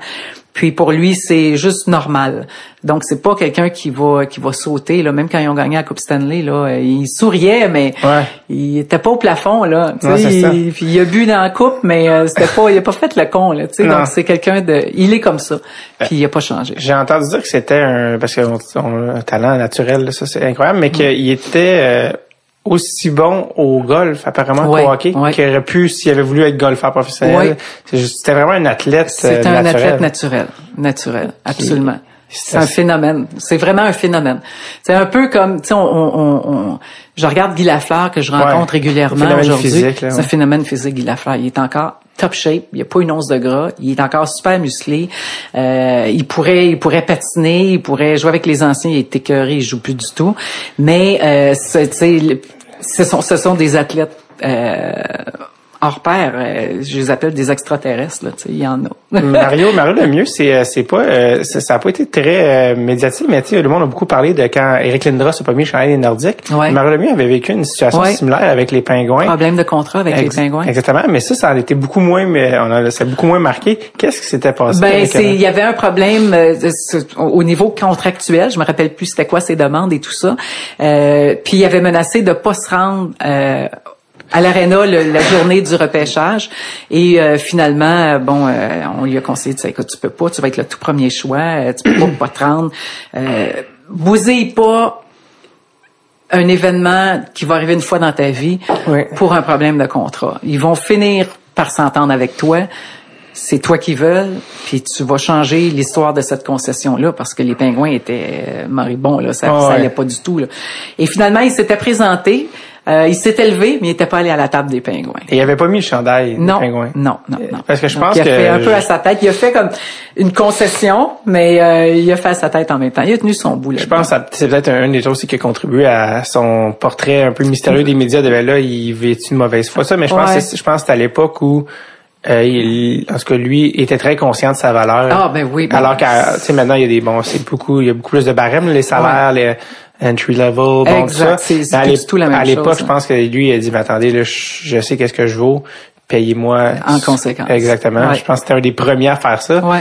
Ce qui est peut-être mal vu au Québec, là, quand l'argent oui, est impliqué. c'est le- le- oui, Mais, mais, euh, mais, c'est comme ça. Puis aujourd'hui, euh, Euh, ben, c'est les ça- joueurs ça a savent que- ouais, ouais, Ouais, ils ont des ça. agents, puis ils sont, ils savent je- ça-. Je me sens que je t'avais déjà entendu parler que la, la fameuse, le fameux match avant le record de, de où il battait le record de Glafleur, tu lui, as- tu lui avais parlé avant, à savoir, étais-tu nerveux, faut que Oui, tu battes le record. juste avant le match. Comment il réagissait? Ben, il dit non. Il, il, était pas nerveux du tout. Il, Ça- il il avait confiance. Il savait qu'il était pour le faire. Il savait qu'il était pour le faire. Il dit, je vais régler ça assez rapidement. Puis après, je vais faire remarquer Michel. euh, Michel, Michel Bourque. Michel Bon. Euh, il y a quelque chose que j'ai lu, j'avais jamais entendu parler de ça, dans ta, dans ton, ton parcours, tu aurais animé une émission à Much Music? Ah oui, j'ai commencé avec ça. Ben, j'ai jamais entendu parler de ça. Écoute, ça fait, euh, c'est avant Musique Plus. Ben oui, Euh, oui. Ça fait longtemps. Euh, Qu'est-ce qui, c'est, ah, comment j'ai eu cette émission-là? Écoute, ça fait tellement longtemps. J'avais 17 ans, 18 ans. Je, je, écoute, c'est un contrat qu'on m'avait offert, mais j'arrive pas à me rappeler pourquoi j'ai eu ça. Euh, mais oui, c'est un contrat que j'avais offert, j'avais accepté de le faire, même si c'était une co-animation. Et euh, je, je- je- C'est en anglais, très évidemment. jeune. Non, c'est en français. C'est en français? En fait, ce qu'il voulait faire, c'était un pilote pour Musique Plus. Ah, Et c'est devenu euh, et là c'est- c'était le, le- début des, euh, des, des, des vidéos qu'on présentait, là, des vidéoclips qu'on présentait et tout ça. Et c'est un genre au début c'était un pilote qui voulait faire et ensuite c'est devenu une émission euh, hebdomadaire qu'on faisait et Musique Plus est arrivé après là. Donc c'est euh, c'est euh, And- André Marchand. C'est-tu André? Euh, Monsieur Pierre- Marchand. Pierre Marchand. Pierre exactement. Marchand, ouais. Qui, qui a parti ça. Et, et Pierre est devenu, bon, le grand boss, là, euh, ensuite de ça. Donc, c'est, c'est, dans- c'est là-dedans. C'était drôle parce que je connaissais la musique parce que bon, j'étais une ado qui aimait la musique, mais j'étais pas experte en musique, alors que mon euh, mon co-animateur, Dieu merci, lui, c'était, il connaissait tous, ils avaient tous rencontrés, il avait parlé à tout le monde, mais j'avais trippé, j'avais trouvé ça super le fun, c'était complètement différent, le monde de la musique, c'était un autre monde. C'était quoi le, le, le concept? c'était euh, ben vidéoclip puis euh, Ok, vous on, présentiez des vidéoclips. Oui, c'est ça. Puis euh, on, on interviewait euh, bon, on interviewait euh, ça allait d'Éric Lapointe à tout le monde là. euh. Ça, ça passait à Much Music. En, oui, exact. Ça Puis- passait en ondes, hein? Ça passait en ondes, oui, ça En allait en français, ondes, en- en français. ok. Oui. Puis comme je te dis après ça là, ça a été comme au tout Adapté. début de musique plus adapté là. Donc euh, Est-ce ouais. que Chantal Macabou a failli être, à, être Non. VJ? Non. Vraiment pas. Je, je, j'ai- aimé ça, je trouvais ça le fun, mais moi, je voyais ça comme une expérience télé. Ok. Je voyais pas ça comme, euh, non, non, non. Je voulais vraiment faire du sport. C'était pas, euh, OK. mais c'est, oui, c'est cool, euh, à faire. Dans les années euh, 80, à peu près dans ces années-là, il y avait un, ben, il y avait le euh, compte qui était Ouais. dans la grosse série du, moment. Puis euh, on a parlé de genre, les, les présences médiatiques des femmes dans le sport et le personnage de Linda, Linda Hébert. Linda, Hébert, langue de vipère, qui disait, André, Ouais. qui était pas le personnage le plus sympathique. Euh, est-ce que, comment tu trouvais ça? Est-ce que ça a influencé le regard des gens? Je sais pas, ou est-ce que ça t'avait offensé comme, comme, c'est comme portrait des femmes? Comment, parce que je sais que c'est, parce que je sais, je me souviens pas c'était qui, mais je sais que c'était inspiré De Lisa Froula. C'est ça, c'est c'est Oui. ça, là, ok, parce que. Jean-Claude Laure est venu, puis il disait, ah, c'est inspiré de quelqu'un, mais là, je me souviens, il, il trouvait plus le nom. Ouais. C'était Lisa Foucault, Oui, à la fin. Ok. exactement.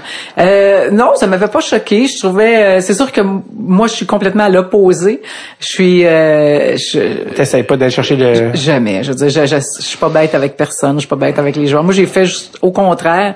J'ai fait ma place euh, tranquillement mais sûrement. Euh, et j'ai j'arrivais pas d'une place pour tout défoncer puis insulter les joueurs puis les brasser puis ça fonctionne pas. Surtout aujourd'hui, ça fonctionne pas de cette façon-là. Peut-être à l'époque un petit peu plus, mais c'est pas. Ouais. euh, euh, non, mais c'est c'est l'imagination de Régent Tremblay qui qui, qui a fait euh, une série phénoménale. Tout le monde regardait compte. Ouais. Ça a été d'ailleurs, ça a duré pendant des années. Euh, c'est sûr que c'était un petit peu négatif comme euh, comme image. Par contre, euh, faut se mettre dans le contexte de ces années-là une femme qui voulait faire sa place dans un monde d'hommes euh, devait démontrer de la testostérone. Ouais, ouais. Et et c'est pour c'est pourquoi ça me dérangeait pas dans le sens où elle fait sa place, elle va agir comme les gars, elle va parler comme les gars, euh, ce qui était loin d'être fou comme euh, comme personnage et comme idée de personnage. Euh, fait que mais non, c'était pas ma façon de fonctionner, mais je, je le comprenais bien. Puis je détestais pas ça, je l'aimais bien moi. là. Ouais, c'est ça, avait du caractère. oui, exact.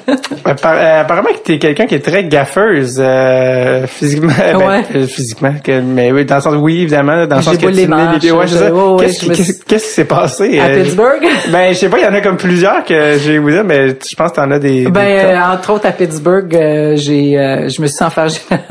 je m'en vais voir l'entraînement du Canadien, puis on arrive sur le palier en haut et là, faut descendre pour aller dans les estrades.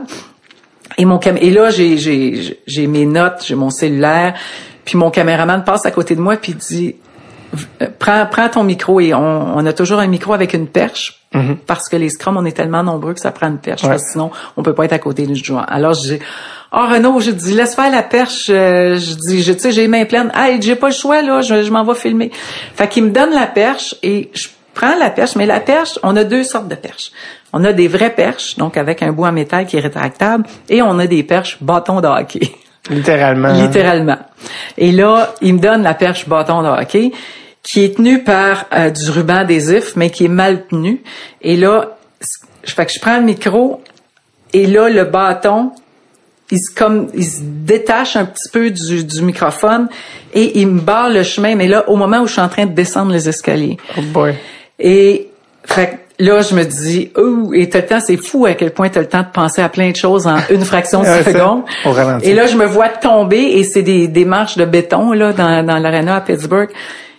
Et là, tout ce que je pense, c'est de me protéger la tête parce que je me suis dit, je vais faire une commotion. Fait que, en tombant, je me garoche littéralement dans les bancs pour pas atterrir la tête sur le béton dans les marches.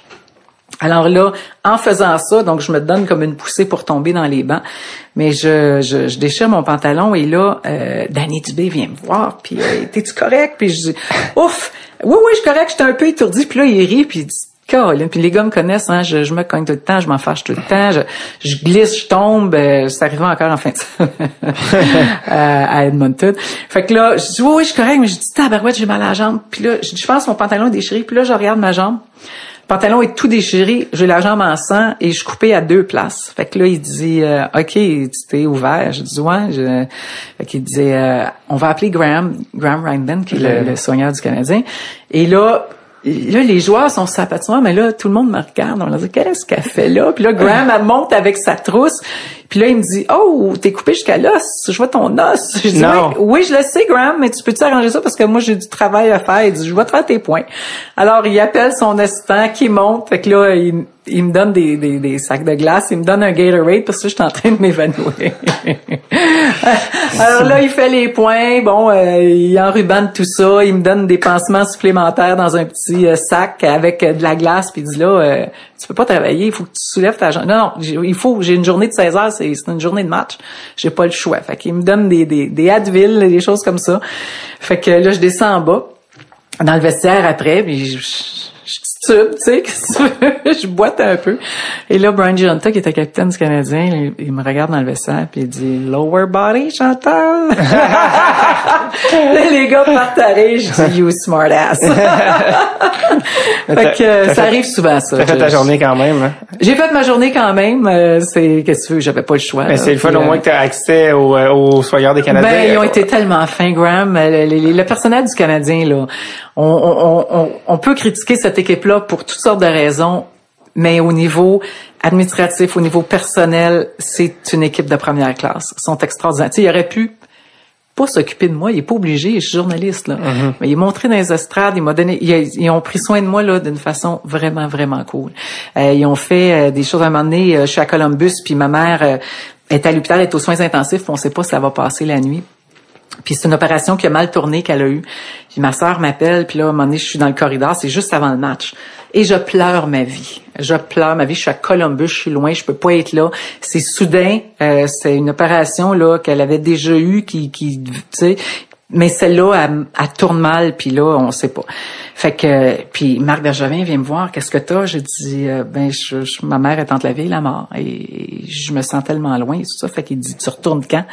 Ben, j'ai dit, je vais être à Montréal demain après-midi parce que nous, on voyage pas avec l'équipe. Donc, euh, j'avais un, vol le lendemain qui était pas un vol direct en plus. Fait qu'il dit, euh, non, il dit, ça marche pas. Il dit, euh, faut que tu sois avec ta mère. Il dit, écoute, euh, va à l'hôtel, va chercher tes choses. Euh, fais ton check-out, puis dit, tu vas t'emmener avec nous autres dans l'avion. Fait qu'il dit, ce soir, à minuit, tu vas être au chevet de ta mère.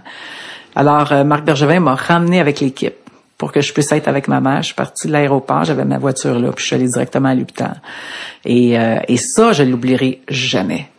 Euh, directeur général d'une équipe là, qui, qui, qui me voyait là euh, en larmes. Lui il a perdu sa mère quand il était jeune et ça l'a énormément marqué. Ouais, ouais. Il la pleure encore, sa Ouais, maman. il- en entrevue, il pleure automatiquement. Oui, oui. Et, euh, et lui, quand il a su que ma mère était, euh, savait pas son, était pour passer la nuit, ça l'a, euh, ça l'a atteint beaucoup, ça l'a affecté. Puis il dit, regarde, il dit, moi, je vais tout faire pour que tu sois avec ta mère. Et tu t'es rendu Et- comme de. Oui, puis ma mère est correcte aujourd'hui. Elle s'en est sortie. Elle s'en est sortie. peur de la fin, ouais. Ouais, non, elle s'en est sortie. Mais quand même, c'est- Ouais. euh, Mais ça, là, ça, c'est, c'est, tu vois, c'est la première fois que j'en parle de, de, de ça, là. Ça, c'était extraordinaire. Ça, c'est le Canadien de Montréal. C'est une équipe, euh, on parle même pas du jeu. Je parle de- des gens Mm-hmm. qui, qui travaillent pour cette organisation-là, ils ont ce, ce, ce côté qui est, ex- qui est très humain. Tu sais, on, on est perçu comme des ennemis, les Ouais, journalistes, ça.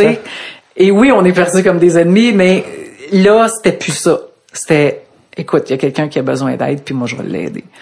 Fait que ça, j'oublierai jamais. Ça a été un geste extraordinaire. Est-ce que des fois, euh, tu sais, vous êtes justement, êtes tellement souvent avec les joueurs, avec l'organisation. Est-ce que des fois tu te dis, on est rendu trop proche, on Non. est plus distant? On n'est pas si proche que ça. c'est mais ça. on les voit Tu sais, à beaucoup. force de côtoyer, ouais. Oui, oui, mais Hey, je- dis pas ça sur moi, Chantal. Non. là, je t'ai donné un vol d'avion. ouais, non, non, non, jamais, jamais, jamais ça va arriver. Jamais ils vont euh, s'ingérer. Puis non, on n'est pas si proche que ça. Ok. Les, les seuls temps où je peux parler avec les joueurs, c'est, euh, mettons, j'ai fini euh, mes entrevues. Tu sais, je, je te donne un exemple. Euh, Cette semaine, à- on est à Edmonton. On est à, non, à Calgary. Euh, non, on est à Edmonton parce que je parle de, de David Dernay avec euh, avec Pat, Pacioretty. Puis euh, j'ai fini de travailler, puis Patch est encore là, puis euh, il jase. Tu sais, il, il est super fin, Max Pacioretty, en passant. là, il jase beaucoup avec nous autres à micro fermé. Ok.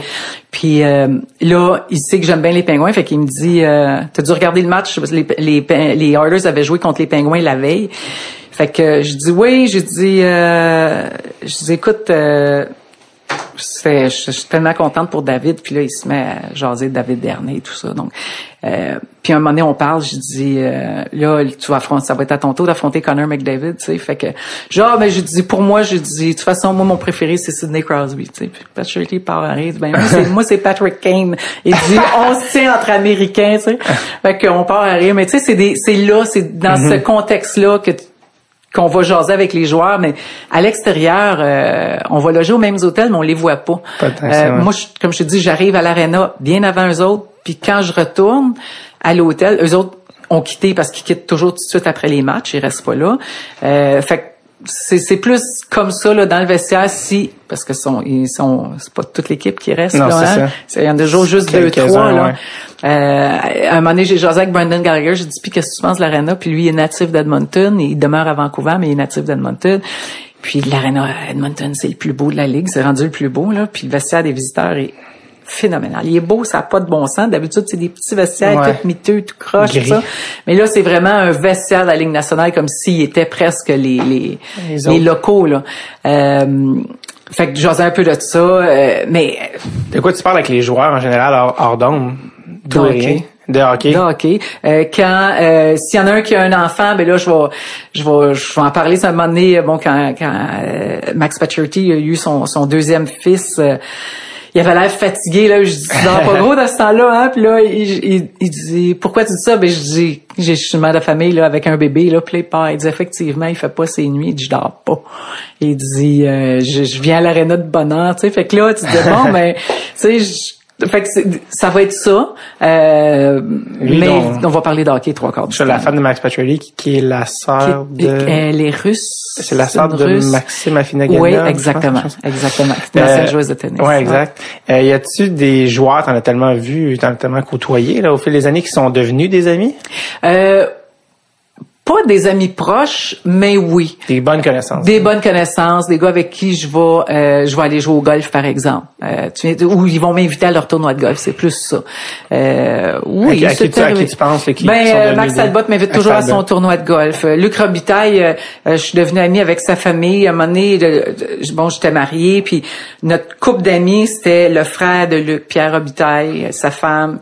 Donc, j'ai connu ses parents. J'ai Daniel Marois, Donald Odette, c'est des amis de couple à mon mari puis à moi. Donc, euh, euh, il, il a le fait aussi que mes enfants jouent au hockey. Fait que mon plus jeune a joué avec Daniel Odette. Il a joué, bon, tu sais, avec Anthony Duclair. Euh, Mon plus vieux a joué avec Charles Ludon. Euh, tu sais, fait que j'ai toujours été dans le hockey. Fait Ah, que veux, ça. veux pas, à un moment donné, il y a des liens d'amitié euh, qui, qui, qui vont se dessiner, mais pas pas des amitiés proches de se jaser à tous les jours. Là. Euh, mais s'il se passe quelque chose, je peux appeler un joueur euh, que je connais plus pour lui demander euh, telle nouvelle ou euh, bon ton contrat. Ou, mais c'est pas euh, il y a pas d'amitié très proche là. Comprends. Comme mes collègues de travail le sont, comme euh, Ouais. Marc Labrec, comme Louis-Philippe Neveu qui est rendu à TVA Sport, qui était un de mes meilleurs amis, Renaud Lavoie que j'adore, qui est un bon ami. Euh, euh, tu sais, mes collègues de travail, je les vois à l'extérieur parce qu'on est toujours ensemble.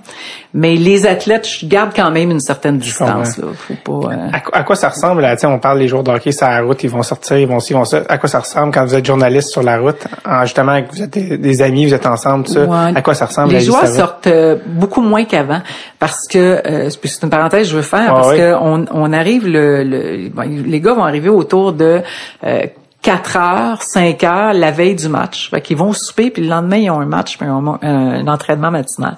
Fait que c'est plus comme avant. Avant ça, ils prenaient des vols commerciaux, ils restaient après les matchs, ils repartaient juste le lendemain, et c'est après les matchs que les gars sortaient.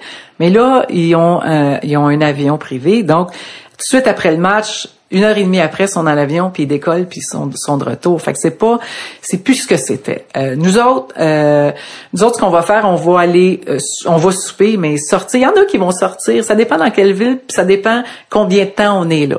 C'est sûr que si t'es quatre jours à Nashville, faut que tu dans un bar à Nashville. C'est trop cool, c'est trop le fun, l'ambiance est extraordinaire, tu sais, mais tu sortiras pas nécessairement à Détroit, tu sais, ou à Buffalo. Tu sais, fait que là, on va souper, mais généralement, c'est on va souper, puis après ça, on va se coucher, parce que le lendemain, je fais une journée de 16 heures, puis je fais de la télé, là. Je, Ah ouais. je peux pas me maganer, là. C'est quoi euh, tes, euh, tes, mettons, je vais dire, tes top 3 villes que t'aimes aller euh, quand tu suis le Canadien, genre que tu, justement, que tu sais que t'as des choses à faire. là? Nashville elle fait partie de mon top Ah 3, ouais, c'est hein? certain. Même si je suis pas une, une fan de musique Country, country, country ouais. il reste que euh, l'ambiance qu'il y a à Nashville est vraiment tripante. Les petits bars, c'est, ce sont tous des bands live, Ouais. dans, autant dans les restaurants que dans les bars. Fait que c'est vraiment tripant.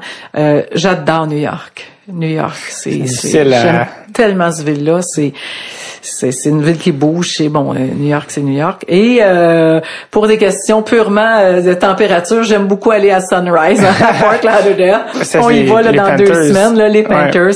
Euh, c'est super le fun. Il y a plein de Québécois. Je veux dire, il y a comme l'aréna. Euh, est- les Caisses des Jardins en Floride, Ben oui, sur 15 000 amateurs, il y en a au moins 10 000 qui Ouais. sont des Québécois. Absolument. Donc l'ambiance est vraiment le fun, puis euh, je parle à tout le monde, c'est c'est c'est cool. Euh, mais il y a plein d'autres belles villes là que, que qui sont le fun à celle qui est peut-être la plus sous-estimée dans les villes, mais que tu... Columbus. Euh, pour vrai? Ah ouais, c'est une très belle ville, c'est une petite ville universitaire, c'est magnifique, des bons restaurants, euh, c'est euh, c'est propre. Euh, J'aime beaucoup aller là. Et ce qui est le fun, c'est que l'hôtel est juste à côté de l'aréna. T'as pas besoin de prendre de taxi. Tu, euh, c'est euh, ouais très sous-estimé, mais une super belle ville. Puis j'adore mon Boston, Philadelphie. C'est sûr que Los Angeles c'est toujours bien le fun.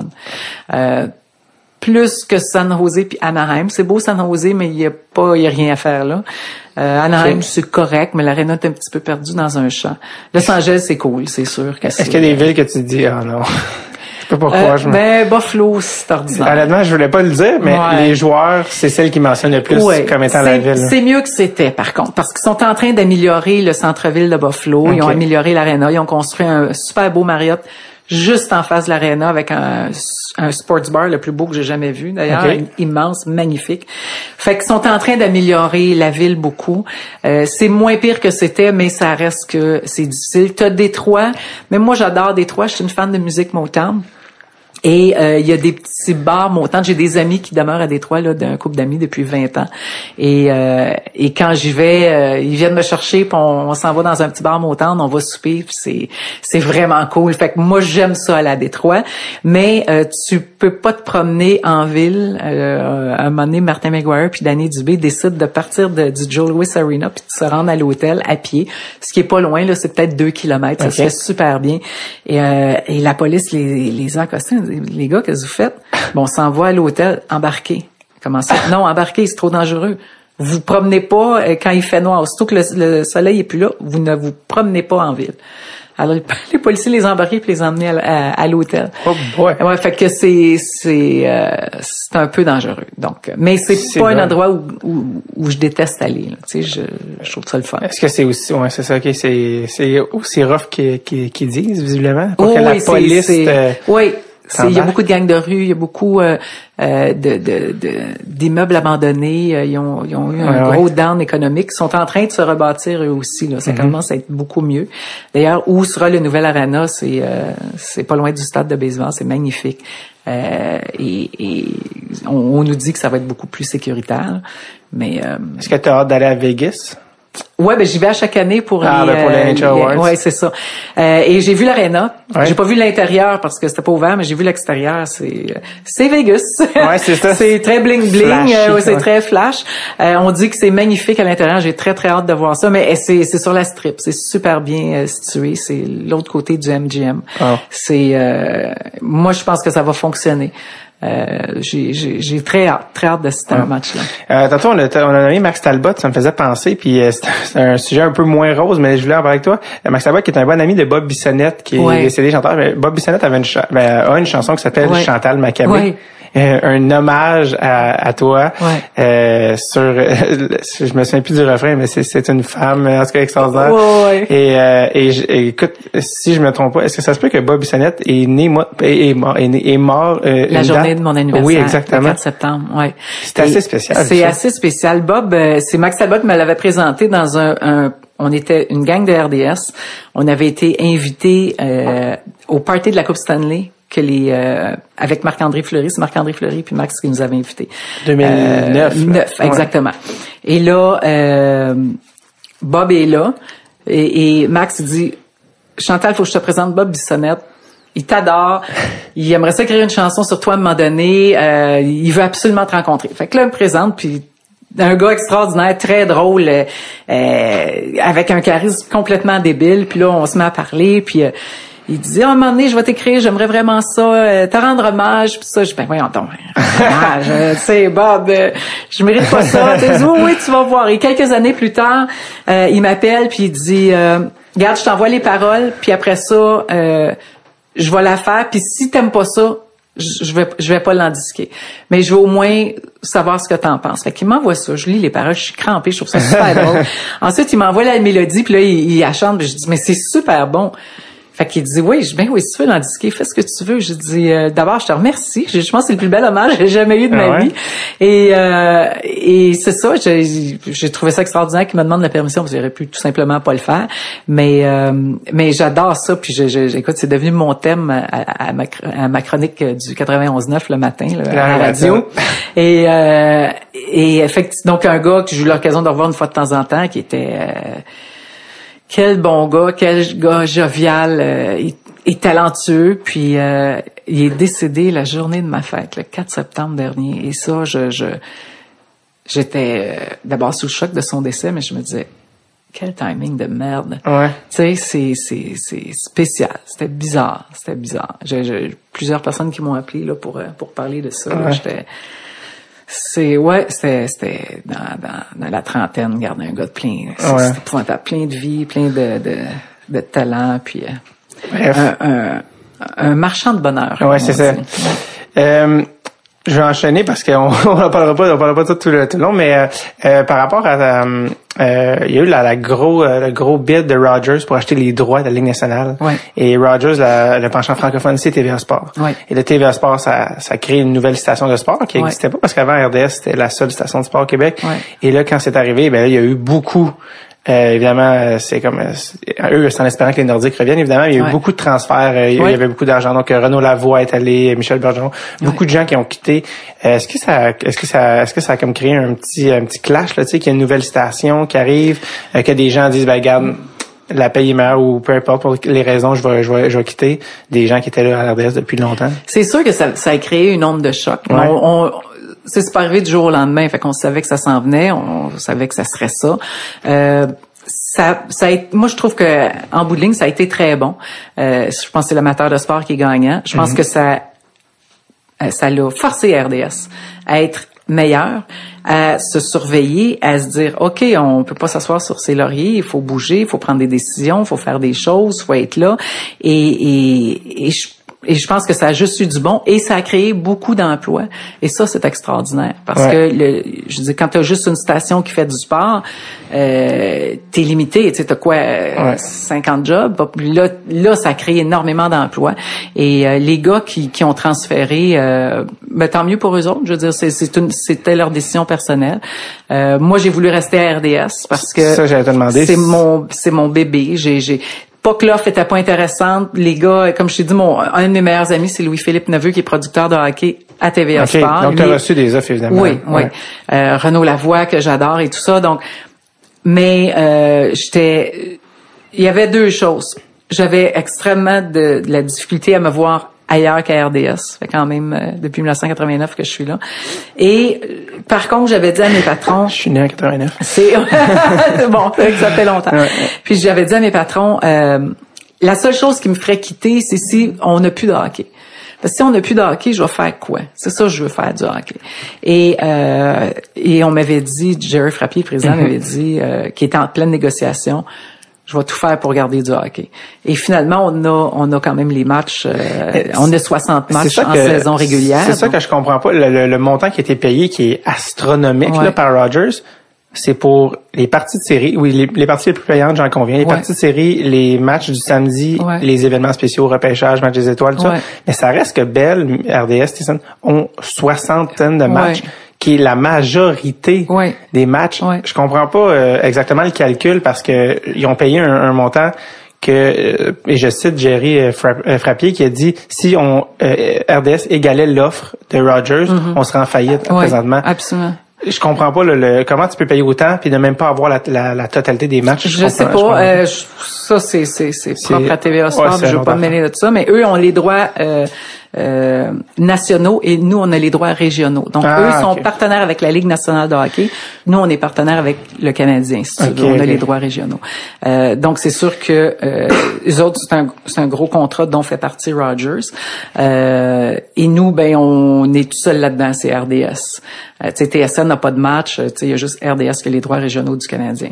Euh, ça a coûté extrêmement cher et pour RDS et pour TVA Sport. C'est ça la demande aujourd'hui. Et, euh, et ce qui m'a rassuré, c'est qu'on les avait pour 12 ans, là, les droits Mm-hmm. euh, régionaux. Euh, les séries, c'est sûr que c'est là que tu as tes plus grosses cotes d'écoute quand tu participes aux séries. Et donc, plus que de revenus publicitaires. C'est ça. C'est sûr que l'an passé, ça a été difficile pour TVA Sport. Le Canadien n'a pas participé aux séries. Mm-hmm. Cette année, s'ils font deux, trois rondes, euh, ben ils viennent de, de, de- de- ben oui, de- Ouais, ouais. comme on dit en bon québécois, rentrer dans leur argent. Ouais. Euh, je voulais te demander par rapport, on a parlé de Jay et Dan qui, ont, qui sont partis de TSN, ils étaient à la Fox euh, Sports aux États-Unis, ils ont Ouais. été là 4-5 ans. Et là, leur contrat fini et l'émission n'a pas été renouvelée parce que euh, avec les nouvelles technologies, un gros clash, mettons, l'autre extrême de quand tu as commencé en 89 où il y avait même pas de station de sport. Euh, là, le marché a changé. Maintenant, tu peux regarder les, les, les highlights sur Internet. Tu peux. Et eux, justement, c'est ça qui est arrivé. Leur émission euh, n'a pas été renouvelée parce que c'est difficile d'aller chercher les gens. C'est quoi le futur pour les émissions comme justement comme Sport 30, pour la- le, le sport à, à la télé? Euh, ce genre d'émission-là, je, je pense que le sport en tant que tel, les parties de hockey, ça, ça reste du live. Je veux dire, C'est ça. le, sport a un avantage. Ça va toujours être là. Un Ouais. avantage que les fictions n'ont pas. Les, fictions, c'est la débandade, puis ils veulent, ils savent plus comment regarder les gens, puis Ouais.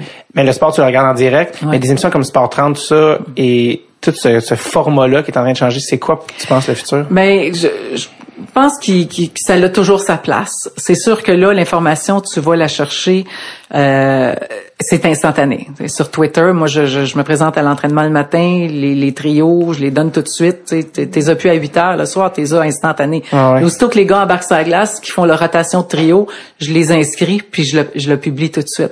Euh, moi, je trouve ça extraordinaire. Je, je, je- j'aime beaucoup cette évolution-là.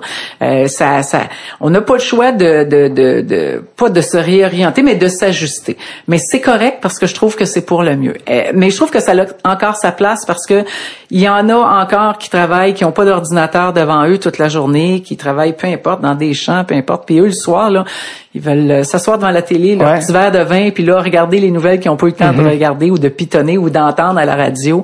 Euh, et on, on, on colle, tu sais, le hockey 360, le 5 à 7, euh, sport 30, on colle ça sur l'événement sportif, donc sur le match. Euh, et c'est sûr que les, le bulletin du midi est beaucoup moins performant, mais tout ce qui se fait euh, en début de soirée et en fin de soirée est encore euh, est encore performant. Alors je, je, je- on verra où ça va nous mener, mais euh, pour l'instant, c'est Est-ce que vous avez, est-ce que vous- c'est, parce que c'est vraiment une vraie question, est-ce que vous savez, est-ce qu'il y a moins de gens qui s'abonnent à RDS ou non? Je l'ai aucune idée. Ok. J'ai aucune idée. Je À sais pas. C'est, on a probablement perdu un petit peu au, au détriment de TVA Sport aussi quand les gens ont Ouais, vu. Parce qu'il y a beaucoup de gens qui ont compris, en fait, qui ont pas compris quand le- les deux contrats de télé se sont donnés. Euh, moi, il y a plusieurs qui disaient c'est incroyable, RDS a plus de hockey. Et je non, on a du hockey. La majorité, On, là. on est là du lundi au vendredi, puis les gens, ben non, c'est TVA. TVA a ramassé tout le hockey. Non, non, non, TVA a du hockey, oui. Ils vont présenter le hockey de la Ligue nationale, les autres matchs, parce qu'ils en ont en semaine. Ils vont présenter, euh, bon, les Ottawa, Pingouins, ouais. Ottawa et tout ça. Nous aussi, on, on présente des matchs d'Ottawa aussi. Donc, oui, ils ont le contrat de Ligue nationale, mais nous, on fait le Canadien en semaine. Eux vont, vont faire la fin de semaine. Alors, ça a pris euh, plusieurs mois avant aux gens de Ah réaliser que Ah, OK. Puis moi, je, je, je me rappelle d'avoir parlé à quelqu'un. Il me dit, ben là, euh, je pensais qu'RDS avait plus de hockey. Je me suis désabonné. Puis je suis allé à TVA Sport. Puis je dis, rabonnez-vous parce que sinon, Ben vous n'aurez oui. pas les matchs en Ben, semaine. c'est vrai, c'est ça que les montants impliqués, puis avec toute Ouais. la, la publicité, on, ça ça avait l'air de on- quelqu'un qui tu lis l'article, tu penses comprendre, ben c'est ça, c'est TVA qui prend tous les droits. Ils ont payé ça. en milliards ou je sais pas Exact, quoi. exact. Mais finalement, c'est pas ça. C'était pas ça qui, qui s'est passé. Chantal, dernière question. Euh, dernière question, je te laisse aller après. Euh, ton euh, livre et ton film de hockey, euh, de hockey, de sport préféré, ton film et ton livre de sport préféré? Livre de sport, euh, ah, j'en ai deux. La biographie d'André Agassi, OK. qui est percutante. Et euh, il y a trois bio- euh, en fait, il y a deux biographies. Euh, une écrite par Hank Haney sur Tiger Woods. Je je suis une maniaque de golf, je joue au golf, j'adore ça. Et euh, et ça aussi, c'est absolument fascinant de voir comment c'est un malade mental, mais dans le bon sens du terme, dans le sens d'entraînement, dans le sens tout ce qu'il fait et tout ce qu'il a fait pour être le meilleur. Euh, c'est des boires, c'est des boires personnels. Pourquoi il s'est rendu Ouais, ça, jusque là ça a été écrit après, donc oui, ça. Oui. Euh, c'est c'est un livre extraordinaire. Fait que j'aime beaucoup les biographies sportives, mais ces deux-là, c'est mes deux préférés. Puis c'est drôle, c'est pas. Je pourrais te parler de celle de Théorène Fleury aussi, qui a eu une vie Euh, d'enfer, Fire, qui est ouais, euh, ouais, Fire, exactement, ouais. qui est qui est vraiment très intéressante. Écoute, euh, Bob Probert, il y en a eu, j'en ai lu un paquet. Là, Il- la fleur, mais il y en a eu le mieux, même ça, Michel Bergeron était très bonne. Euh, mais ces deux-là, c'est euh, parce qu'ils ont ils ont été à part, ils ont été au sommet art. Euh, c'est quelque chose. Meilleur film sportif. Ah tabarouette. Euh, il y en a eu beaucoup. We Are Marshall m'avait énormément euh, euh, touché. C'est l'histoire, oui, de Ouais. l'avion qui s'était écrasé, des joueurs de football, puis ils ont été obligés de refaire une équipe, euh, une histoire vraie. Euh, Friday Night Lights, c'est des films de football que j'ai en Ouais, tête ouais. quand je pense à des bons films. Il y a euh, ben, l'histoire de l'équipe américaine au jeu de, la, de Lake Placid Euh, est très Mir- bonne aussi. Miracle Miracle on on Ice. Ice. Ouais. Ça aussi, ça a été vraiment très bon, mais euh, j'adore Slapshot. En français, tu sais, je dis c'est En français. en français, Ah pas en anglais, en français. Ouais, D'ailleurs, je suis déjà allée à Johnstown. là. Oui. Ouais, qui était en banlieue de Pittsburgh. Oui. J'avais fait un reportage là-bas. Et crois-le ou non, mais la ville a encore l'air de ça. Euh, on a reçu, euh, en fait, j'ai reçu Yvon Barrette, qui joue le gardien de but Oui. au podcast, Oui. et Yvan Ponton Ah, récemment. c'est Et euh, justement, ils ont été là deux mois et demi pour le tournage. Et euh, c'est ça, la ville et, euh, a, a eu d'autres équipes semi-pro. Oui, exact. C'est tout ce qui est dans le film est vrai. Oui. C'est vraiment plus proche du documentaire que de la oh fiction. oui, absolument. C'est assez spectaculaire. Absolument. eh bien, euh, sur ce mot de la fin sur Johnstown, Chantal, merci d'avoir pris le temps. Ça fait plaisir.